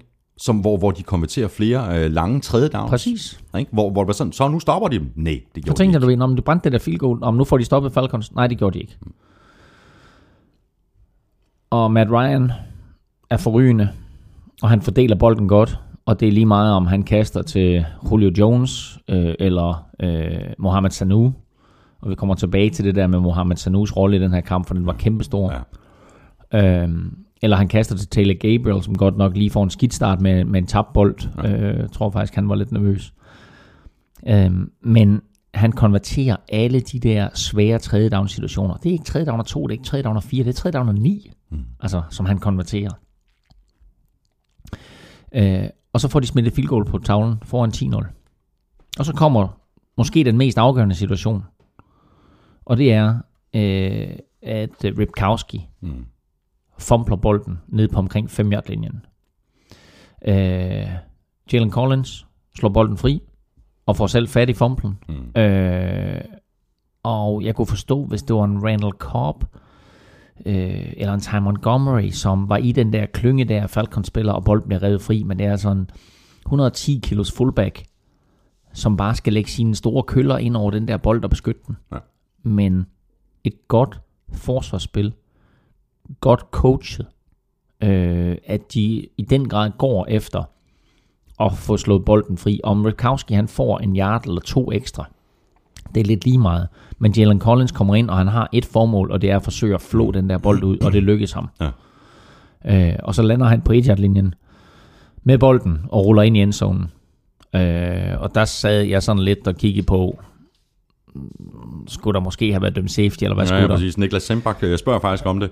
Øh, en eller anden, fortæl mig, hvorfor det ikke var en safety. Kontrol på et linjen ruller mm. ind i endzonen, mm. og, det, og det, det er så der, han bliver rørt. Ikke? Præcis. Øh, og det første, jeg råbte, vi sad altså 10 drenge sammen, som sad meget stille, fordi vi havde en kæmpe Roethlisberger liggende i maven. Øh, men det første, jeg råbte af, det var, det der, det er en safety. Ja. Øh, og det var min umiddelbare vurdering, da jeg ser den i øh, real time. Øh, men da jeg så ser den i langsom, så er det som om, at Jalen Collins' øh, momentum bærer ham ind i endzonen. Ja, han hjælper selv lidt til med lige at rulle fra etteren og ind i endzonen, men han har faktisk ikke fuld kontrol over bolden, før han er i gang med det rull, mm. og det rull ender i endzonen. Så i og med, at han har startet sit rull, så kan man ikke sige, at han har kontrol over bolden på en halvjardlinjen. Det rull er en del af hans momentum og skal, mm. og skal fortsætte helt indtil han ligger stille, og det gør han først i endzonen. Og det er, dommerne, det er det, dommerne vurderer. Øh, så derfor så blev det touchback og ikke en, en, øh, en safety. Men lige der, da det skete, og Aha, den måde, han, ja. den måde, han selv forsøgte at komme ind i endzonen, for det er jo godt tænkt af ham, at han skal ind i endzonen med bolden og få den ud på 20'eren, i stedet for, at skal den på etteren. Mm. Men havde det givet en safety, havde det selvfølgelig været en katastrofe for dem. Mm. Øh, men dommerne gav dem altså øh, bolden og ud på 20-linjen, og så går der vel 8 plays aktivt eller andet, og så står det 17-0. Ja. Øh, og det var, det var en killer. Ja, det var det altså. Og lad os bare, vi kommer til at tale mere om det her Falcons angreb. Øh, du har lige nævnt øh, Mohamed Sanu, som spillede en, en, en kæmpe rolle. Men lad os lige nappe øh, Falcons forsvaret, som jo øh, fremtvang øh, lige præcis den her øh, fumble fra Ripkowski. De spiller altså uden Desmond Trufant, der ja. er ude for sæsonen. Ja. Og jeg, jeg synes, det her forsvar er langt bedre, end jeg havde regnet med. Øh, Rodgers var under pres øh, store dele af kampen. Øh, han spillede vel heller ikke sin bedste kamp i år, måske netop fordi han var, var, var så presset. Øh, og så steppede det så op forsvaret, da det var nødvendigt. Øh, stoppede Packers første angrebsserie. Mm. Sat ligesom tonen, forsidder den her fumble. Øh, det ser bedre ud, det her øh, forsvar for Falcons, end jeg havde regnet med. Ja. Hvis du, ser, hvis du siger, at du har de 11 starter, og så har du en, en nickelback, så du sådan set siger, at du har 12 starter, øh, så er der tre rookies, altså tre førsteårsspillere, og fire andenårsspillere. Det vil sige syv af de 12 spillere, som de benytter sig af øh, allermest. De er, altså de er 23-24 år gamle. Ja. Det tog dem 8 kampe, måske 10 kampe, og helt komme ind i Dan Quinns system, helt forstå, hvor hurtigt spillet er i NFL, øh, og finde ud af at arbejde sammen. Men den måde, de har spillet på i den sidste halvdel af grundspillet, og i de her to slutspilskampe, det er jo helt eminent. Mm. Hvis du havde sagt til mig, at Packers vil score 0 point, få et æg i første halvleg, inden det her opgør, så kunne du have gjort mange, mange mennesker meget, meget rige, hvis de har spillet på det. Ja. Fordi det her der været gigantisk ja. på. Ja. 24-0 ved pausen. Og så stopper de jo faktisk Packers i starten af, fordi Packers har bolden i starten af anden halvleg. Stopper dem, får bolden tilbage, og så kører Matt Ryan ned ad banen en gang mere, og så står det 31-0. Mm. Og så lad os bare tale lidt om uh, Mohamed Sanu. Uh, Falcons, de startede jo kampen med at gå meget efter ham, uh, og udnyttede det her matchup, og så gik de så efter Julio Jones uh, senere. Mm. Og det var bare sådan, altså Packers, det her forsvar havde simpelthen ikke en chance for at stoppe det her angreb. Nej, det havde de ikke, fordi de startede med at øh, være meget opmærksom på Julio Jones. Og det udnyttede Matt Ryan til at kaste øh, primært til Mohamed Sanu, og han scorede også det første touchdown i øvrigt. Øh, et fantastisk, rent Brett Favre-agtigt play af Matt Ryan, ikke? hvor han øh, undgår presset, løber lidt frem og overvejer måske et kort øjeblik, om han skal løbe selv, mm, og så laver han sådan shuffle- un- shuffle og så laver han sådan en underhånds ja. shuffle pass fremad til Mohamed Sanu, som så godt og flot griber den mm. med en hånd. Øh, hvis den der den bare er en lille bitte smule mere øh, upræcis for Matt Ryan, så kan Ma- Mohamed Sanu komme til at vippe den op, Ja. og så bliver der altså en interception i stedet for. Ja. Men det var alle de der små plays, de gik bare Falcons vej. Fordi udover de to plays, vi snakkede om før for Packers, det brændte field goal og den fumble af Ripkowski, så var der et par bolde fra Matt Ryan, som godt kunne være blevet interceptet. Mm. Hvor Packers bare ikke havde heldet på deres side. Øh, læser Matt Ryan helt rigtigt, men mangler det sidste i at lave interception, og så rammer bolden jorden i stedet for. I stedet for, at du har bolden, så er det bare en anden down eller en tredje down til Falcons. Og giver du dem to chancer, giver du Matt Ryan to chancer, jamen så straffer han dig. Ja. Øh, men Mohamed Sanu var så vigtig i begyndelsen af kampen. Og da han ligesom overtager første kvartal til dels anden kvartal, så beslutter Packers sig for, de er nok nødt til at gøre et eller andet ved Mohamed Sanu. Og så prøver de at kunne hjælpe med at dække Julio Jones en mod en i mand til mand. Det er en rigtig god Og idé. da de prøver det, så er det overstået. Ja, det er det bare. Ikke? Det drive, der gør det til 31-0 i øh, starten af anden halvleg, kan man jo ikke tillade sig at kalde drive. For det er et kast til Julio Jones, og så bryder han tre taklinger. Øh, den sidste med en vidunderlig stiff arm, hvor jeg ved ikke engang, hvem Packers forsvaren var, men Det, han, jeg han, tror, det er Demarius Randall. det- den sidste stiff Ja, og, og, og, og, og, tidligere på spillet, der, der bliver han jo holdt. Ja, ja. Det bliver, han bliver, bliver, altså, det, det bliver jo kaldt efter Der- spillet. der bliver han, var det 73 ja. yards? 73 yards. Hæft, hvor er det sejt, altså. Ja. Altså fuldstændig åndssvagt sejt. Jamen det, og det var det. Øhm, og det vilde af det hele er, nu kan jeg ikke huske, hvad det var for en kamp, men han havde jo en kamp tidligere på sæsonen, hvor han havde 300 yards, Julio Jones. Og der var der også et hold, som prøvede på at dække ham mand til mand. Og det der er med, med, med Julio Jones, det er, at han er så god. Altså, vi taler meget om Antonio Brown, og vi har talt om Des Bryant, og vi har talt om Odell Beckham Jr. Altså spørgsmålet er, om Julio Jones er den bedste receiver i ligaen. Det er sjovt, fordi her, her er mine noter. Ja, Der vil jeg bare lige minde mig selv om, at vi lige præcis skulle snakke om det. Ja. Hvem er den bedste receiver? Ja. Og der hælder jeg meget til Julio Jones. Ja. Altså, øhm, Og nu, og nu, nu skal jeg fortælle, hvad min pointe er her. Ja. Ja. Det er, at det er der mange NFL-hold, der går der klar over. Og derfor så har de altid to mand på ham. Øh, og når man så har to mand på ham, så griber han måske ikke 11 eller 12 bolde i en kamp for 160 yards. Så griber han 6 bolde for 80. Så har han to eller tre kampe i træk, hvor det er tilfældet. Og så kommer der et hold, der siger, Nå, Julio Jones, han har faktisk ikke spillet så godt. Det kan godt være, det er Mohamed Sanu, eller mm. uh, Taylor Gabriel, eller måske de to running backs, vi skal være mere opmærksom på. Mm. Og så i deres gameplan, så har de mand til mand opdækning på Julio Jones. Bum, så er han der igen. Ja. Så griber han 10 bolde for 180 yards og to mm. touchdowns. mm, mm. Ja, Og- det kunne og- være blevet, og det kunne være blevet tre touchdowns. Og Ja, på nu, nu, nu, nu, nu, nu er det bare et eksempel. 10 bolde for 180 yards og to touchdowns. Han havde 9, 9 bolde. 180 og to touchdowns. Præcis. Altså, og, og, og det er sådan lidt med, at når man, når man dækker ham op, og man sørger for at tage ham ud af kampen, så bliver der plads til andre Falcons-spillere. Og når man så vælger at dække de andre Falcons-spillere, og man prøver på lidt sindigt Mm. At køre mand til mand imod Julio, så bliver man straffet, straffet benhårdt. Ja. Og øhm, der er jo virkelig risiko for at blive straffet af det her indgreb, ikke? Fordi altså, Matt Ryan, quarterback, der spiller altså sit, sit livs fodbold, det er der jo ikke nogen tvivl om. Mm. Så har vi Julio Jones, Mohamed Sanu, Taylor Gabriel mm. som det nye navn, Ja. og så Devonta Freeman og, og Tevin Coleman. Ja. Og når det så er sagt, ikke, så har du ikke nogen store navne på tight end, men trods alt nogle navne, som mm. formår stadigvæk at levere et par store spil. Øh, Austin Hooper, Tualolo, mm. Øh, Jacob Tammy for den sags skyld. Mm. Der var lidt øh, snak om før den her kamp, at øh, Julio Jones han var, var, var, var skadet, småskadet, måske spillede han småskadet øh, mm. under den her kamp. Hvis han var skadet, sådan som han spillede, så må man ikke håbe for Patriots, at han er fit for fight. Han har 14 dage, til, han har ja. 14 dage til at komme i form. Ikke? Han har angiveligt tre forskellige skader i foden. Mm. Øh, han har blandt andet det, der hedder en, en, en turf toe, som er sådan en, øh, hvor, hvor knoglen i, i stortåen sådan er, er blevet trykket lidt tilbage. Så har han vist forvredet en ankel, øh, og der, jeg kan ikke huske, hvad den tredje skade. er. Men han har angiveligt tre forskellige skader i foden. Mm. Altså, altså, hvis han er skadesfri, så kan der ikke være nogen tvivl om, at han er den bedste receiver i ligaen. Det er helt vildt.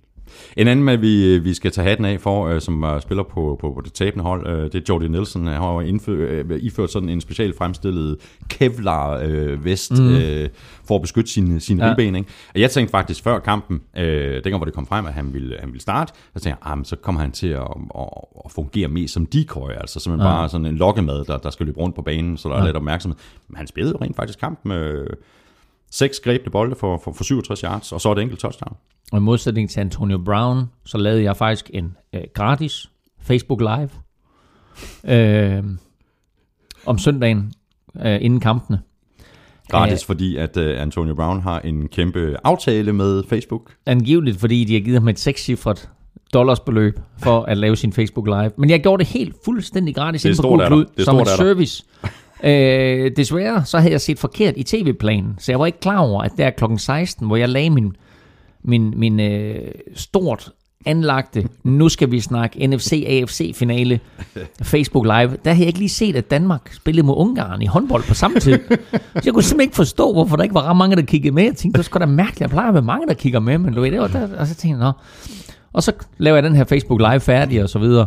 Øh, og så går det op for mig, gud, Dan- Danmark spiller mod Ungarn, så tror jeg, der bokker, der ikke var så mange, der, der så med. Det var, det var en perfekt dag, kan man sige, hvis det er sådan, at man vil se sport jo med, med først med, med håndbold og så fodbold Ja, senere. bortset, fra, bortset fra, at vi tabte. Præcis jo. Bortset fra, at Danmark så tabte. Men det, jeg vil sige med det var, at i den Facebook Live, der snakkede jeg om Jordan Nelson, og jeg sagde, det jeg forventer af Jordan Nelson, det er, at han bliver en rollespiller, han kommer ind i nogle enkelte situationer, han griber nogle bolde, og så på et eller andet tidspunkt, så får han skrald, og så går han ud, fordi at have bøjet ribben, det er en arvig, øh, og den er, det er nærmest umuligt ja. At håndtere den smerte, som bøjet ribben giver. Ja. Men prøv at høre, Aaron Rodgers efter kampen blev spurgt til Jordan Nelson. Du har lige tabt NFC-finalen øh, og formøble muligheden for at komme i Super Bowl. Og det tager du i stiv arm. Men da Aaron Rodgers blev spurgt til Jordan Nelson, der blev han nærmest rørstrømsk Mm. og grådkvalt og sagde, prøv at høre, det her det er jo den sejeste spiller. Mm. Tænk sig at være her med brækket eller bøjet ribben, iføre sig en kævlervest, og så levere sådan en indsats, som han gjorde. Han var, han var dybt, dybt imponeret, og han var, øh, han var, han var, han var rørt mm. over øh, det, Jordan Nelson havde gjort for, øh, for, for ham og for holdet. Andreas øh, Torstrup har et spørgsmål. Øh, når forsvaret laver forstart, siger man, at det er et gratis spil for angrebet. Men hvad sker der egentlig, hvis en angrebsspiller laver en tilsvarende eller grovere fejl? Holding, face mask, pass interference, late hit, you name it. Og quarterbacken så kaster en interception. Så bliver spillet vel ikke kaldt tilbage, eller hvad? Jo, det gør det lige nøjagtigt. Fordi hvis, når der, er, når der er en, øh, nu siger han godt nok fall start på forsvaret, det er selvfølgelig en offside ja. eller en coachman, men øh, øh, når det sker, og som vi ser med Aaron Rodgers, at han er så dygtig til, at når han ser det flag, så tager han bare en chance dybt. Så er det fuldstændig meget, hvad der sker på det spil. Hvis den bliver intercepted, eller hvad der nu end sker, så får de stadigvæk den 5 yards straf. Hvis der er en straf imod angrebet, uanset om det er 5, 10 eller 15 yards, så annullerer de to straffe bare hinanden, og så bliver downen spillet om. Så alle fordele ligger hos angrebet, når der er kastet det flag for offside. Så var lige et øh, spilrelateret spørgsmål fra Jesper Lindstrøm. Han spørger, hvorfor accepterer Falcons face mask, øh, face mask straffen og giver Rodgers en ny tredje down, i stedet for at decline, og så give dem fjerde down?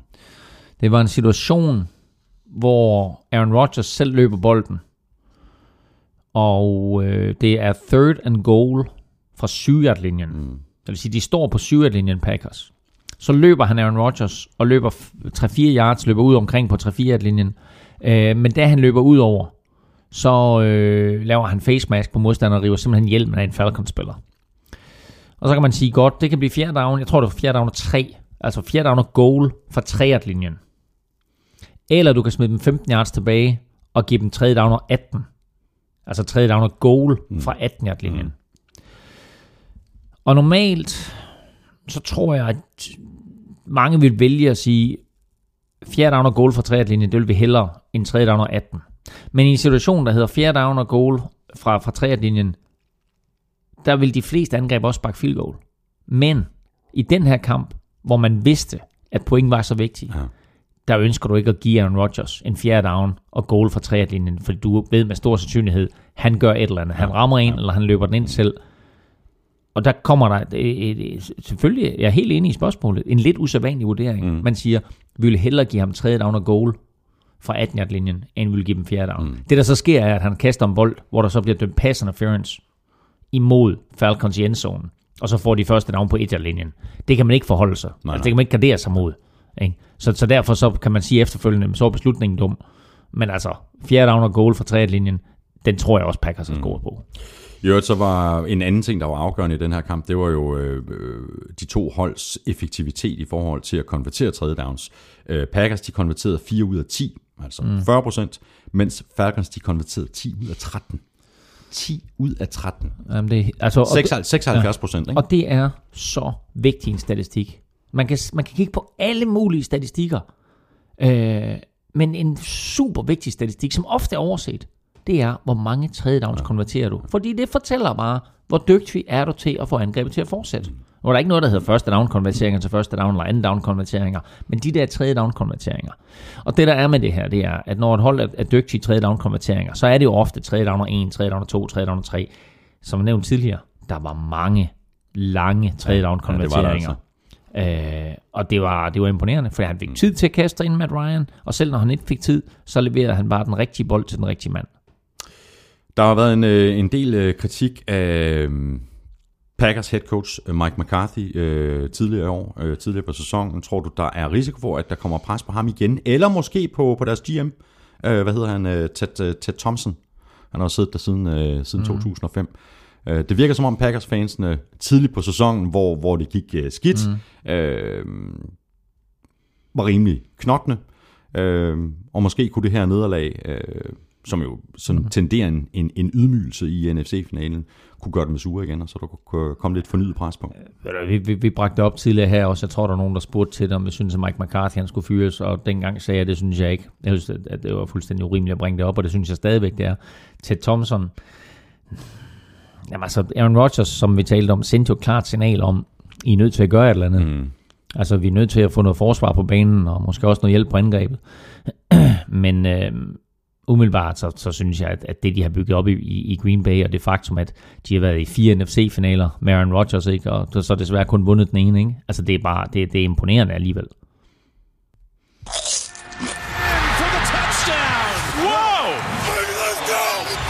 Ugens spiller præsenteres af Tafel. Jeps, nu skal vi have fundet en øh, heldig vinder i øh, ugens spillerkonkurrence. Ugens nominerede var Matt Ryan, Julio Jones, Tom Brady og Chris Hogan. Og det er første gang, vi har, vi har nomineret fire og ikke tre, men vi kunne simpelthen ikke, øh, vi kunne simpelthen ikke finde ud af, hvem vi skulle sortere fra for de her to hold. Altså øh, to fantastiske quarterback-præstationer og så to øh, wide receiver-præstationer, som sig sådan rimelig tæt op og ned af hinanden. Nej, ikke bare laser rimelig tæt op og ned. De var identiske. Det var det, der var så vanvittigt. Ni grebne bolde, 180 yards og to touchdowns af både Julio Jones og så af Chris Hogan. Hvem tror du øh, har fået flest stemmer? Tom Brady. Tom Brady har fået næst flest med 23 procent. Så har Julio. Nej. Matt Ryan. Matt Ryan har fået 36 procent af stemmerne. Wow. Tom Brady 23 procent af stemmerne. Chris Hogan 21 procent. Og så stakkels Julio har kun fået 20 procent af stemmerne. Nej. Det er rigtigt. Wow. Claus, du er lykkens gudinde. Og nu stikker jeg min klamme hånd ned i posen her. Åh, oh, der er mange.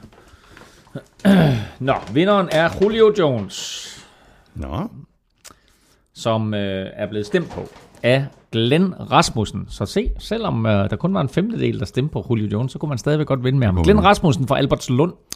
Jeps, øh, Glenn, øh, stort tillykke med øh, alle de her chips, der kommer din vej, og hvis du også godt kunne tænke sig øh, sådan en, jeg tror det er en 8 pose chips, jamen øh, så er det ved at være sidste udkald, der er faktisk kun Super Bowl tilbage, og vi har jo ikke nogen kamp at tale om i næste uge, og dermed heller ikke nogen spillere at nominere, men det kan være, at vi finder på et eller andet andet og, og nominere. Øh, skal vi ikke gøre os umage for at, at finde på et eller andet, og så øh, melder vi det så ud på, øh, på, på Twitter på mandag.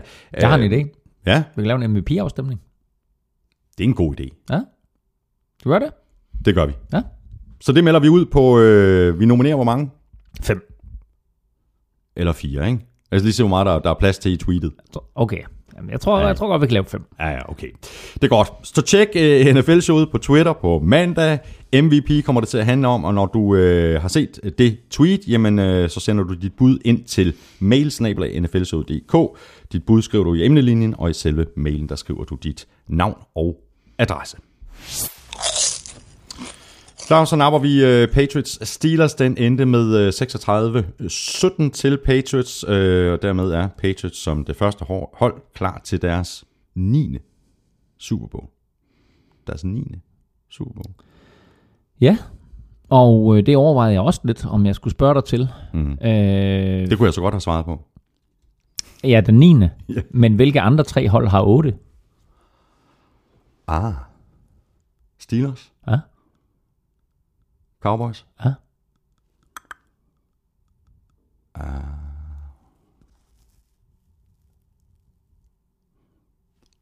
Packers? Lige nøjagtigt. Er det rigtigt? Det er alligevel sejt. Flot. Nå, tak. Ja. Hvis man var i tvivl, altså jeg synes ikke, der var nogen tvivl om, hvis man, når man sad og så den her kamp, øhm, hvilket hold der var det bedste. Og hvis man var lidt i tvivl, så var man måske lidt mindre i tvivl, da Le'Veon Bell han gik ud med en skade. Vi havde talt om, at Nå, jeg har faktisk et spørgsmål fra Ja. Asger Hedegaard.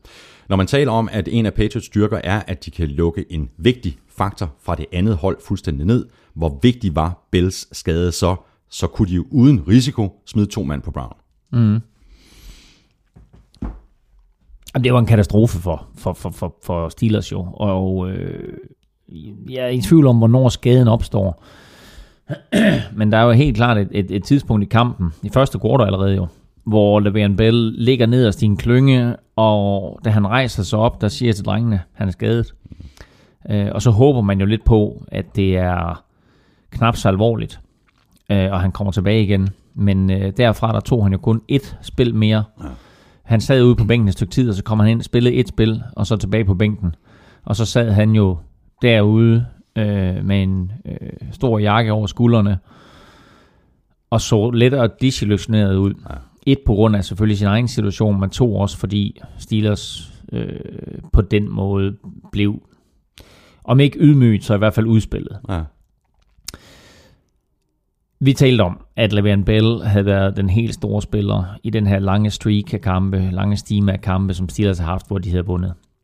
Lidt ligesom Packers, så øh, fra da de tabte i begyndelsen af december Steelers, så vandt de resten af kampene. Og det gjorde de, fordi Le'Veon Bell var så markant en faktor. Og det var han også i de to første slutspilskampe. Og øh, så kommer han til den her kamp. Angiveligt skadet på forhånd Mm først komme frem efterfølgende, men det er angiveligt en skade, som Steelers har valgt at holde hemmelig, hvilket jo er imod NFL's direktiver. Der har jeg faktisk også et spørgsmål. Skal vi lige gøre, gøre det andet færdigt, først, så vender vi tilbage til det. Øhm, og så bliver han skadet.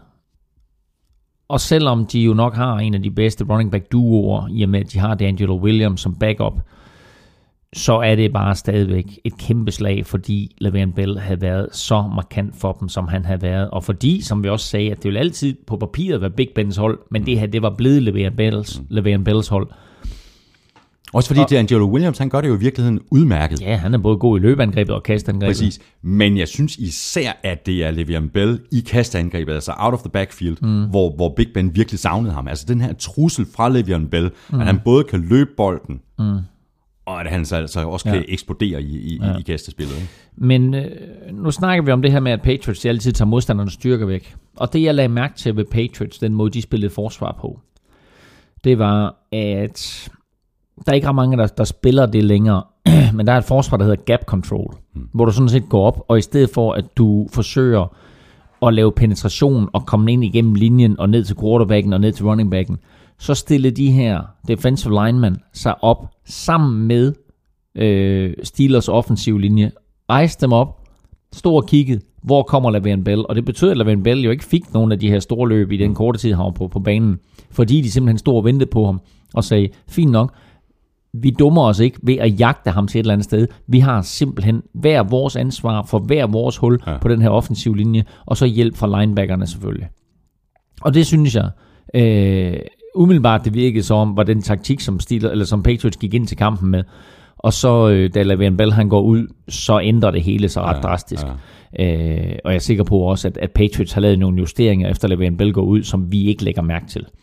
Øh, og det er jo nok den helt store forskel på Steelers og på Patriots, det var, at Patriots er så vanvittigt dygtige til at justere, og kan gøre det løbende igennem kampen, og kan selvfølgelig gøre det i pausen, hvor Mike Tomlin jo var ude bagefter og sige, vi var for dårlige til at justere på angrebet efter Le'Veon Bell, han gik ud. Ja. Men ved du hvad?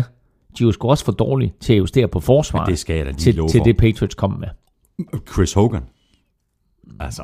Ja, og det, vi kan lige vende tilbage til den. Prøv, hvad, hvad var spørgsmålet? Du havde en eller anden kommentar eller spørgsmål, hvad var det, det var? Jamen, øh, det er, jeg gik på, på det her med, øh, jo, det er Jesper Pue, der, der skriver, efter kampen i søndags har Le'Veon Bell udtalt, at han har døjet med en skade i lysken de seneste par uger, som ikke har været med i injury-reporten. Mm. Han har ligeledes ikke været med til alle træninger de seneste to uger, men har stået som not injury-related. Mm. Overser jeg noget, eller er det ikke samme situation som den med Sherman? Burde Steelers undersøges for snyd, ligesom Seattle? Øh, ja, det synes jeg. Øh, for lige at rige situationen op, så har Richard Sherman jo været knæskadet, øh, og det har det ikke været meldt ud nogen steder, så det kommer først frem efter, at øh, Seattle Seahawks bliver slået ud af slutspillet. Og der er NFL rimelig benhård at sige, prøv at høre, alle skader skal rapporteres øh, på de her officielle skadesrapporter, både i løbet af ugen og inden kampene. Og der har Seattle Seahawks ikke opfyldt øh, de direktiver, som NFL har. og, øh, og der er snak om, at de vil tage et draft pick og ja. Ganske højt draft pick mm. fra Seattle Seahawks på baggrund af det her. Og hvis det er tilfældet, det samme her med øh, bare tyk løs, du kan slet ikke holde dig fra dem. Øh, hvis det er tilfældet med Le'Veon Bell det samme, så er det klart, at, at så bliver der også sat en eller anden form for undersøgelse i gang omkring Steelers, så det kunne Ja. de også godt miste draft pick på. Nu har vi talt om øh, den forskel, der gjorde, at Le'Veon Bell øh, gik ud. Der er flere andre ting. Øh, nogle af de dybe kast, kast fra, fra Ben Roethlisberger, hvis bare nogle af dem, de havde, de havde funket, hvis øh, Sammy Coates øh, havde grebet bolden, Kobe Hamilton, Jesse James. Øh, der var også øh, Jesse James, mener jeg, det var lige før pausen, der var ganske få centimeter fra at, at, at score touchdown, i stedet så, så, så må de nøjes med et field goal. Der var sådan flere af de her spil, der potentielt, ligesom i NFC-kampen, mm. kunne have været med til at give os en mere spændende og jævnbyrdig kamp, end den vi fik. Big Ben spillede jo faktisk en rigtig, rigtig god kamp. Ja. Ramte rigtig mange af sine kast. Nogle enkelte ramte han også, uden det blev grebet. Mm. Øhm, og så er der den situation, som du nævner, hvor øh, Jesse James øh, griber bolden flot, kommer ned og bliver taklet og ryger ind i endzonen, og oprindeligt så siger dommeren, det er touchdown, men det er helt tydeligt at se, at bolden er på en halvjert linjen, mm. da han bliver taklet. Mm. Øh, og der formår Steelers ikke at få den ind. De forsøger at løbe Angel Williams to gange. Første gang taber han en enkelt yard, anden gang taber han tre yards. Øh, nu nævner jeg bare øh, et navn for dig her. Vince Valentine. Fedt navn. Ja, ikke? Har du hørt om ham før? Nej. Det er typisk Patriots, ikke? Jo. Så har de sådan en anden spiller, der hedder Vince Valentine. Og han spiller nogenlunde samme position, som Vince Wilfork gjorde. Mm. Han står derinde i midten af den defensive linje, og det er ham, der laver den takling på Daniel Williams, hvor han skyder igennem den offensive linje og takler Daniel Williams 3 yards bag line scrimmage. Så en første down på halv linjen bliver afløst af en tredje down på 5 yard linjen, og den kan, den kan Big Ben ikke ramme, mm. øh, og så må de nøjes med et field goal. Øh, og det er altså fire meget vigtige point. Det gjorde det i stedet for 17-14, eller 17-13, alt afhængig af, mm. så, ville det, så blev det 17-9 i stedet for. Så kæmpe, kæmpe, kæmpe ja. forskel på det tidspunkt i kampen. Ja, og Patriots forsvar holdt Steelers til 9 point, lige præcis 9 point, mm. i de første 50 minutter af den her kamp. Og Var det 50 minutter? 50 minutter. Jesus. Jamen det, På var, et det, var, jamen det var faktisk rimelig tæt ved pausen jo. Mm. På et tidspunkt i tredje quarter, Claus, der havde Chris Hogan flere receiving yards, end Roethlisberger havde cast yards. Det var ikke... Okay, It's, det er, it's true. it's, It's lyder- the du- truth. Ja, det, det er du lyder Trump, ligesom ikke? Trump. Ja, It's the truth. it's the truth. Nå, wow. Det er alligevel vildt. Øhm, jeg synes faktisk også lidt nu her med Vince, som du lige, øh, Vince, øh, hvad, hvad sagde Ja. du, han hed? Valentine. Valentine, ja, fedt navn. Øhm, det kan godt være, at, at, at Belichick, han er et geni til at lægge den rigtige gameplan og til at coache, men hele den her organisation kan altså også det her med at spotte de helt rigtige spillere til det her system. Det behøver ikke nødvendigvis at være de 53 bedste spillere. Det skal bare være de rigtige spillere. Nu nævner du ham. Så Chris Hogan, han blev ikke brugt ret meget i, mm. i Miami, øh, i, i Buffalo.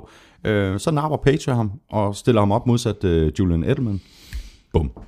Og det var ikke den eneste justering, de lavede, fordi øh, hvornår Patriots har taget beslutningen, og hvem der er kommet op med ideen, og hvornår Tom Brady, Bill Belichick og Josh McDaniels, de blevet enige om, at det er det her, vi gør. Det har jeg ingen anelse om. Men de gjorde noget genialt. Og det var, at de spillede no huddle, og de spillede med fire receiver mere, end de har gjort resten af sæsonen mm. til sammen. De har spillet med fire receiver 12 snaps. 12 snaps i hele sæsonen. De havde 17 snaps i første halvleg Åh, det er vildt. med fire receiver. Ja. Det er der, hvor Bill Belichick og company, Josh McDaniels for en sags skyld, bare er eminente. Det kan også være, det er Tom Brady, der er kommet med den idé. Men det tog Steelers på sengen. Der var nogle situationer i første halvleg, hvor jeg tænker, hvordan kan han stå så fri? Der var, altså, der var på et tidspunkt uh, James De- Devlin, som er sådan en, en uh, lettere kvapset fullback tight end type, der stod helt alene mm, ude ved sidelinjen. Mm, mm, mm. Man tænkte, at han havde stået på den anden side af sidelinjen, så måske lige have trådt et skridt ind på banen. han stod så fri, og han var ikke den eneste. Der var flere gange, hvor Brady kastede til en fuldstændig fri receiver. Mm. Hvorfor? Fordi Steelers var lidt sindige nok til at tro, at de kunne slå Patriots med zoneforsvar. Præcis. Hvad gjorde Broncos sidste år, da de slog Patriots?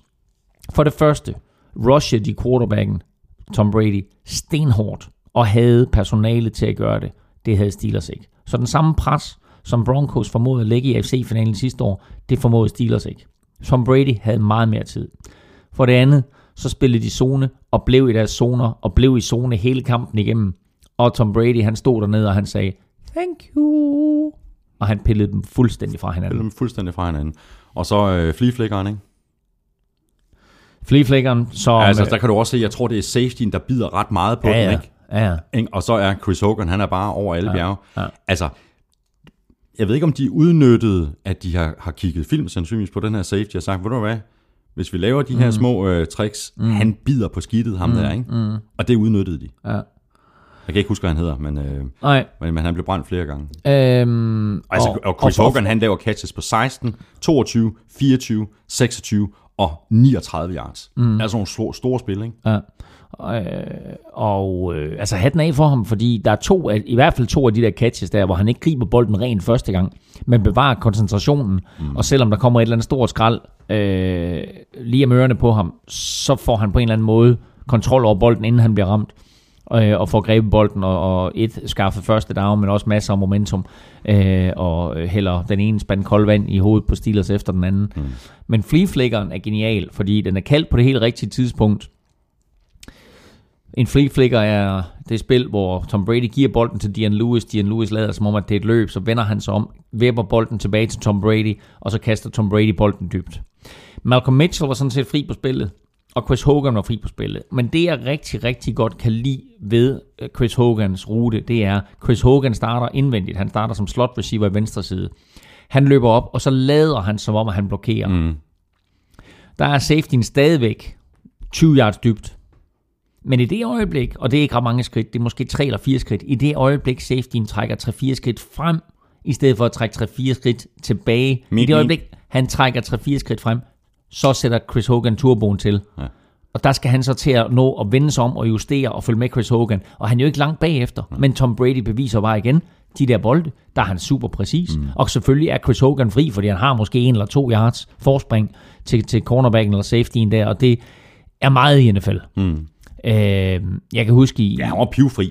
Det er pivfri i NFL. Det Jamen det er det, for jeg kan huske i sin tid, da jeg, da jeg startede med at designe playbooks, der var sådan noget med, at der startede designede altid plays, hvor en receiver han var helt alene, og jeg tænkte, han er fri. Ikke? Det er sådan, man designer play, det er, at han er fri. I NFL, der er det bare, at du med en hånd måske, altså det, det er jo tit, at, at quarterbacken ikke engang kan se receiveren, han ved bare, at han skal være der, mm. ikke? og han ved, at han har en mod en, så, så er du fri. Mm. Men her der var Chris Hogan, altså som du siger, pivfri. Ja. Og man kan også bare sige, altså i forhold til, til Texans øh, forsvar i forrige uge, de formåede jo rent faktisk at lægge pres på Brady, som i virkeligheden gjorde, at øh, Brady måske spillede den, den dårligste kamp, han har spillet mm. hele sæsonen mm. i, i forrige uge. Steelers formåede jo aldrig at lægge pres på Brady. Nej, og øh, de få gange, de gjorde det, der brugte de faktisk samme taktik, som, øh, som Texans gjorde, nemlig med pres op igennem midten. Mm. Det der, som, som Broncos havde held med sidste år, med DeMarcus Ware på den ene side, og Von Miller på den anden side, øh, det brugte Texans jo ikke specielt meget, og Steelers havde slet ikke held med det, men det, som Texans havde held med, det var op igennem midten, og det havde Steelers faktisk også en lille smule hen med. Øh, nu kan jeg ikke huske, hvor mange sacks de fik på, øh, på Tom Brady. Jeg kan lige prøve at tjekke det her. Jeg har den faktisk. Øh, Jeg kan heller ikke lige huske det i hovedet. Nej, men jeg har den her. Øh, de får sækket ham to gange.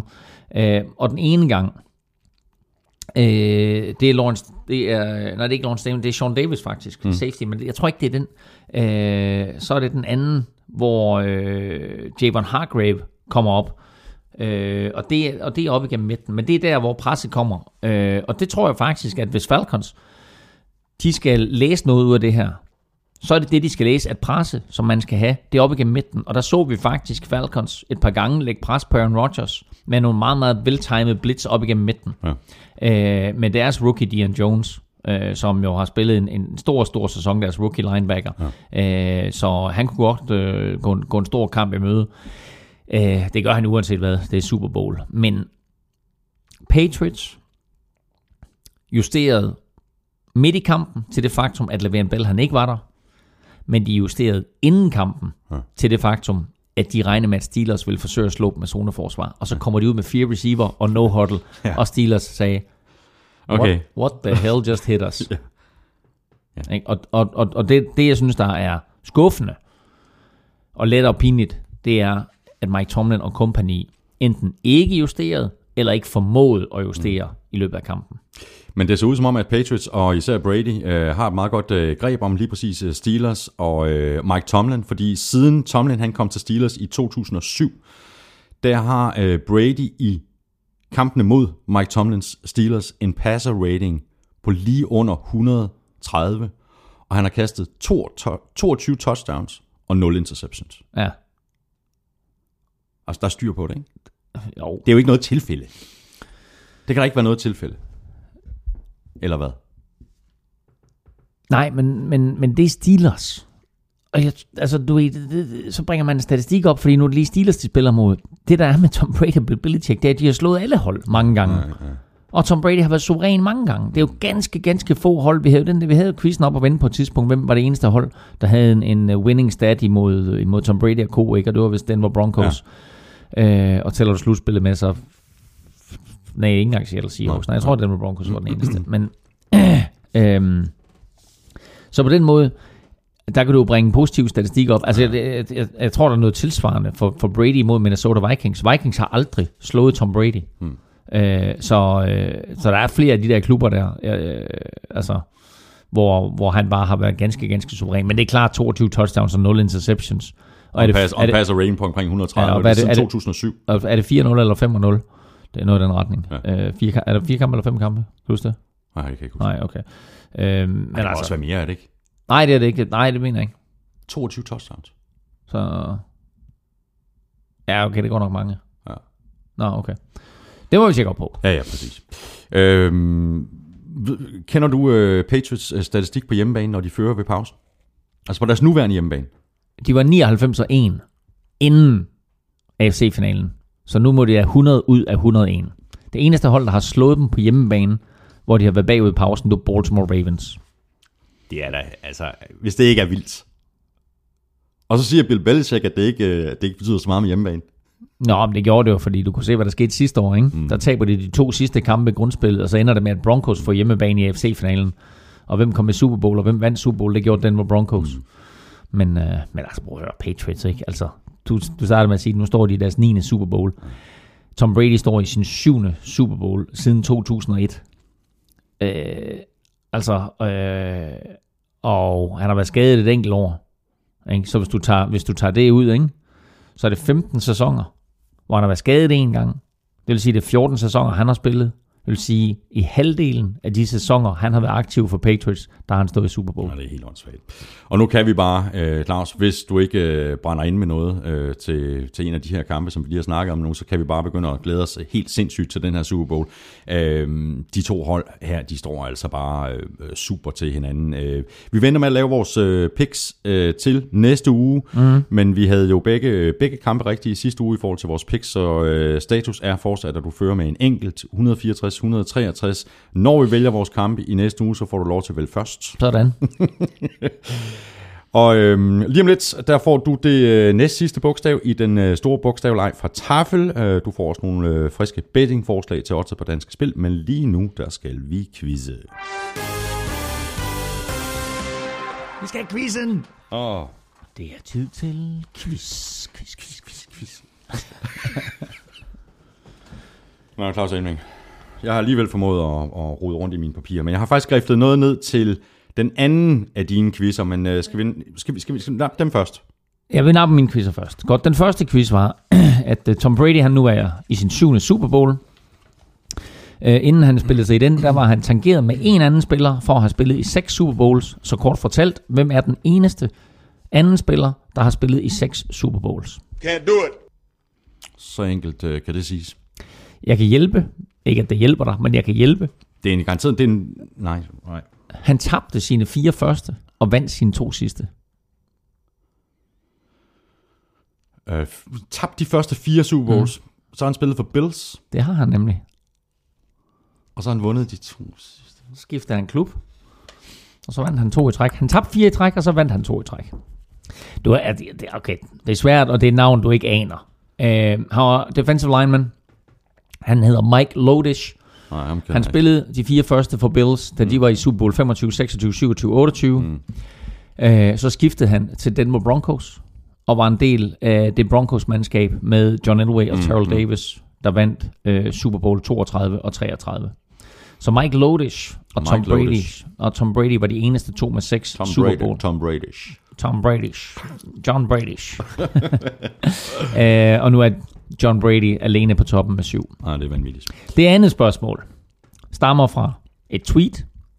Mm-hmm. Spørgsmålet går sådan set på, hvem har skrevet det her tweet, og det er Congrats to Tom Brady and the Patriots for an amazing run to the Super Bowl. Tom, I hope you can join me in the five Super Bowl ring club. I'm lonely. Ja. Okay, her har jeg et bud i det mindste. Det havde jeg Ja. ikke med den anden. Øhm, jeg har med tjusket barneskrift øh, Ja. griftet noget ned. Ja. Øh, jeg tror, vi har øh, fat i en, øh, en tidligere Fortnite. Det er korrekt. Så skiftede han øh, til et andet hold. Hey, ja, Og så kom han tilbage og sluttede sin karriere i 49ers. ja, det skal nok passe. Fordi det passer meget godt med 80'erne og i 90'erne. Jeg tror, det er, øh, jeg tror, det er Charles Haley. Charles Haley. Er det ikke rigtigt? Eller hvad? Thomas Gortrup. Det er fuldstændig korrekt. Ja! Nå, det er godt. Jamen, øh, det er godt, at man, øh, man i det mindste kunne, kunne tænke sig frem til den, øh, fordi den anden, der havde ikke, øh, der havde, Præcis. der havde ikke nogen chance. Charles Haley vandt øh, Super Bowl øh, 23 og 24 med Fort Niners. Så skiftede han til Dallas Cowboys. Så vandt han Super Bowl 27 og 28 med Dallas Cowboys. Mm. Så trak han sig tilbage. Men fortrød. Det år, der vandt Cowboys ikke. Så kom han tilbage til Cowboys. Så vandt de kunne hjælpe med igen Super Bowl 30. Ja. Og hvis man her i den næste halvanden uge går fut, fuldstændig fodboldhungrende, så skal man, hvis man har øh, NFL Game Pass, så skal man gå ind og så Som man, altså kraftigt kan anbefales. Ja, altså hvis man, hvis man virkelig er fodboldhungrende, så ja. er der så meget guf derinde. Ja. Men NFL de har lavet de her dokumentarer, der hedder A Football Life. Mm. Og der er historien inde omkring Charles Haley og hans betydning for Fort Niners, hans betydning for Cowboys. Og øh, også historien om, om en fyr, øh, som er sådan en, en øh, lille bitte smule skizofren og lettere bipolar, øh, men som bare som spiller var uhyggelig. Stillede store krav til sine holdkammerater og havde en enorm impact på de hold, han spillede for. Og vandt fem Super Bowls. Vel at mærke i fem optrædener. Det er også Han blæret, ikke? Det er blæret. Hver gang han var i Super Bowl. Så har vi, Nå. det, så har vi det quizzen. Ja, Hold da op. Jeg har ikke fået skrevet noget ned. Nej, ved du hvad? Øhm, Bare lige rise op. Jeg synes, det var meget langt, det quiz. Ja, det var det også, men nu, jeg, jeg tager bare lige øh, pointen her til sidst. Seks spillere har syv plus playoff TD's. Mm. Altså en sæson. Ja. Ingen picks Nej. og en ring Ja. bliver Matty Ice den næste. Ja. Så altså, hvem er de seks andre spillere, der har haft syv eller flere touchdowns Ja. i playoffs, Ja. uden at kaste en interception, Ja. og har en Super Bowl ring? Ja. Tom Brady. Øh, nej. Han er ikke på? Nej. Okay, nå, okay, så starter vi helt fra bunden. Så er det Joe Montana. Joe Montana er på. Joe Flacco er på. Og Joe Flacco er på, det er ham, der har kastet flest. Øh, Ja. Det var Super Bowl 47, og han kastede 11 touchdowns i, i playoffs. Ja, det overrasker mig lidt, at Tom Brady han ikke er på. Øh, men han har nok, han har nok ikke kastet nok touchdowns. Og Montana er nummer to på listen med Ja. 11. Ja, så siger jeg Steve Young. Fuldstændig korrekt, han er nummer tre. Han er nummer tre. Øh, Det er allerede nu blæret. Ja, så skal vi tænke os om. Øh, så siger jeg Troy Aikman. Ja, han er lidt længere nede på listen. Ja, Ah, ved du hvad, det er, det er han faktisk ikke. Det er også 8. De okay. To andre, som, som ligger Ah. ah. øh, sammen, øh, Okay. har, også, øh, har også kastet 8. ja, Så tror jeg ikke, men fuldstændig korrekt. ja. Så siger Drew Brees. Ja, ikke, det er ikke Bledsoe. Nej, Men nej, Breeze er korrekt. Øhm, Det er også 8. Så er der en mere, der har kastet 8. Aaron Rodgers. Nej, Nej. det er den sidste, vi mangler. Ja. 5 ud af 6, det er Ja, skarpt. det er rigtig skarpt. Var det allerede ved 3, synes jeg. Øh, Og så hvis vi, vi, vi ikke tæller det der John Brady ja, ja, ja, gæt med, ikke? Ja, ja, ja. Jamen, det er egentlig tåbeligt, for jeg ville have startet med Joe Montana. Men, mm. øh, men jeg havde haft Tom Brady med alligevel. Øhm, Ej, det er stærkt, det her. Skal du have den sidste? ja, kom med den. Phil Sims, Super Bowl 21. Phil Sims, ja. Okay. Stærkt gået, Claus. Og i lige måde. Tak. Nu skal vi øh, uh, smide lidt uh, penge uh, på, på odds på danske spil, uh, så vi kan sende uh, nogle af de her moneter videre til uh, Dansk Amerikansk Fodboldforbund. Før vi gør det, så skal vi lige kigge på, hvordan det gik i uh, sidste uge. Falcons over Packers med mere end uh, 4,5 point. Bum, bum, lum. Steelers med mindre end et touchdown, den gik så ikke. Og der vil blive scoret under 51,5 point i kampen mellem Patriots og Steelers. Gik så heller ikke. Det var lidt snyd der til sidst, ikke? Ej, det var virkelig Det burde, ærgerligt. faktisk ikke, det burde Vir- faktisk ikke til. Virkelig. Ej, men det var lidt ærgerligt, at de skulle til at kaste det der garbage time touchdown Steelers, ikke? Ja. Øh, og var det jo ikke på fjerde down-agtigt. Nå, jo. Øh, så, nå, ellers, så, ellers havde det nemlig holdt sig under de 51,5. Præcis. Men altså, og så havde vi jo et øh, fjerde betting tip i sidste uge, men den går jo på Super Bowl, og den lever jo stadigvæk. Det er, at øh, Ligarette Blunt bliver Super Bowl MVP, og det er til odds 20, så det, øh, Ja. det, det satser vi jo, øh, det satser vi jo øh, kraftigt på. Ja. 88 kroner kunne du blive til øh, i sidste uge, plus de 2.701 kroner, der stod på øh, min spilkonto i forvejen. Og det bringer mig altså op på 2.789 kroner. En ud af tre Elming, og så en, der stadigvæk er i live. Det kan du godt gøre bedre nu her til, til Super Bowl. Nu, nu får du lov til at fyre et par betting tips af Ja. ja. i, i, i dag, Ja. og så øh, finder du nogle, øh, nogle flere øh, frem i, i næste uge. Altså, Nu skal vi øh, give den gas, ikke? Ja, også fordi, hvad hedder det, vi venter selvfølgelig på, at dansk spil, de kommer med alle deres specials, øh, og hvad, hvad der nu er af lækkerier til Super Bowl. Lige nu, der er der, der, er der primært øh, kampvinder, så er der lidt på handicap og antal point scoret, øh, og så videre. Øh, og lad mig her nu sige, Patriots med Tom Brady har været i seks Super Bowls. De har vundet de fire, de har tabt de to. De fire, de har vundet, var imod gode angreb. De to, de har tabt, var imod gode forsvar. Mm. Derfor er min umiddelbare vurdering lige nu og her, at Patriots vinder Super Bowl. Det kan ændre sig mange gange i løbet af den næste halvanden uge, men der er 1,67 på, og det er faktisk faldet i løbet af i dag, der var 71 tidligere, men der er 1,67 på, at Patriots vinder Super Bowl. Det er mit bud her nu. Mm. Hvad er oddset på, på Falcons sejr? 2,40. Okay. Øhm, alle de seks Super Bowls, Patriots har været i, de er afgjort med 4 point eller mindre. Crazy. Det er faktisk lidt crazy. Øh, og man kan spille på, at Falcons holder kampen inden for 4,5 point, altså øh, med en, et, at de taber med mindre end 4. Mm-hmm. Og det er der 71 på. Så 71 på, at, at Falcons max taber med, øh, med 4 point. Og så kan man spille på, øh, på over og under. Øh, og der øh, jeg synes, den er vanskelig. Men man kan altså spille på, at der bliver scoret under 60,5 point Mm-hmm. til 71. Er det noget, du vil anbefale? Er det noget, jeg skal spille? Den spiller vi. Så det var tre Der har- betting tip, og der- så, og så øh, finder du helt arsenal frem til, til næste uge. Ikke? Der har du dine tre betting tips lige nu. Sådan. Øhm, og så i næste uge, så kigger vi på øh, lidt mere på, på, på spillere og kamprelevante. Og. Ja, Ja. aktie. Tak for det, Elming. Øh, Og så er det ellers bare om at komme ind på øh, oddset på Danske Spil, og så sætte et øh, par kroner på de her tre bettingforslag.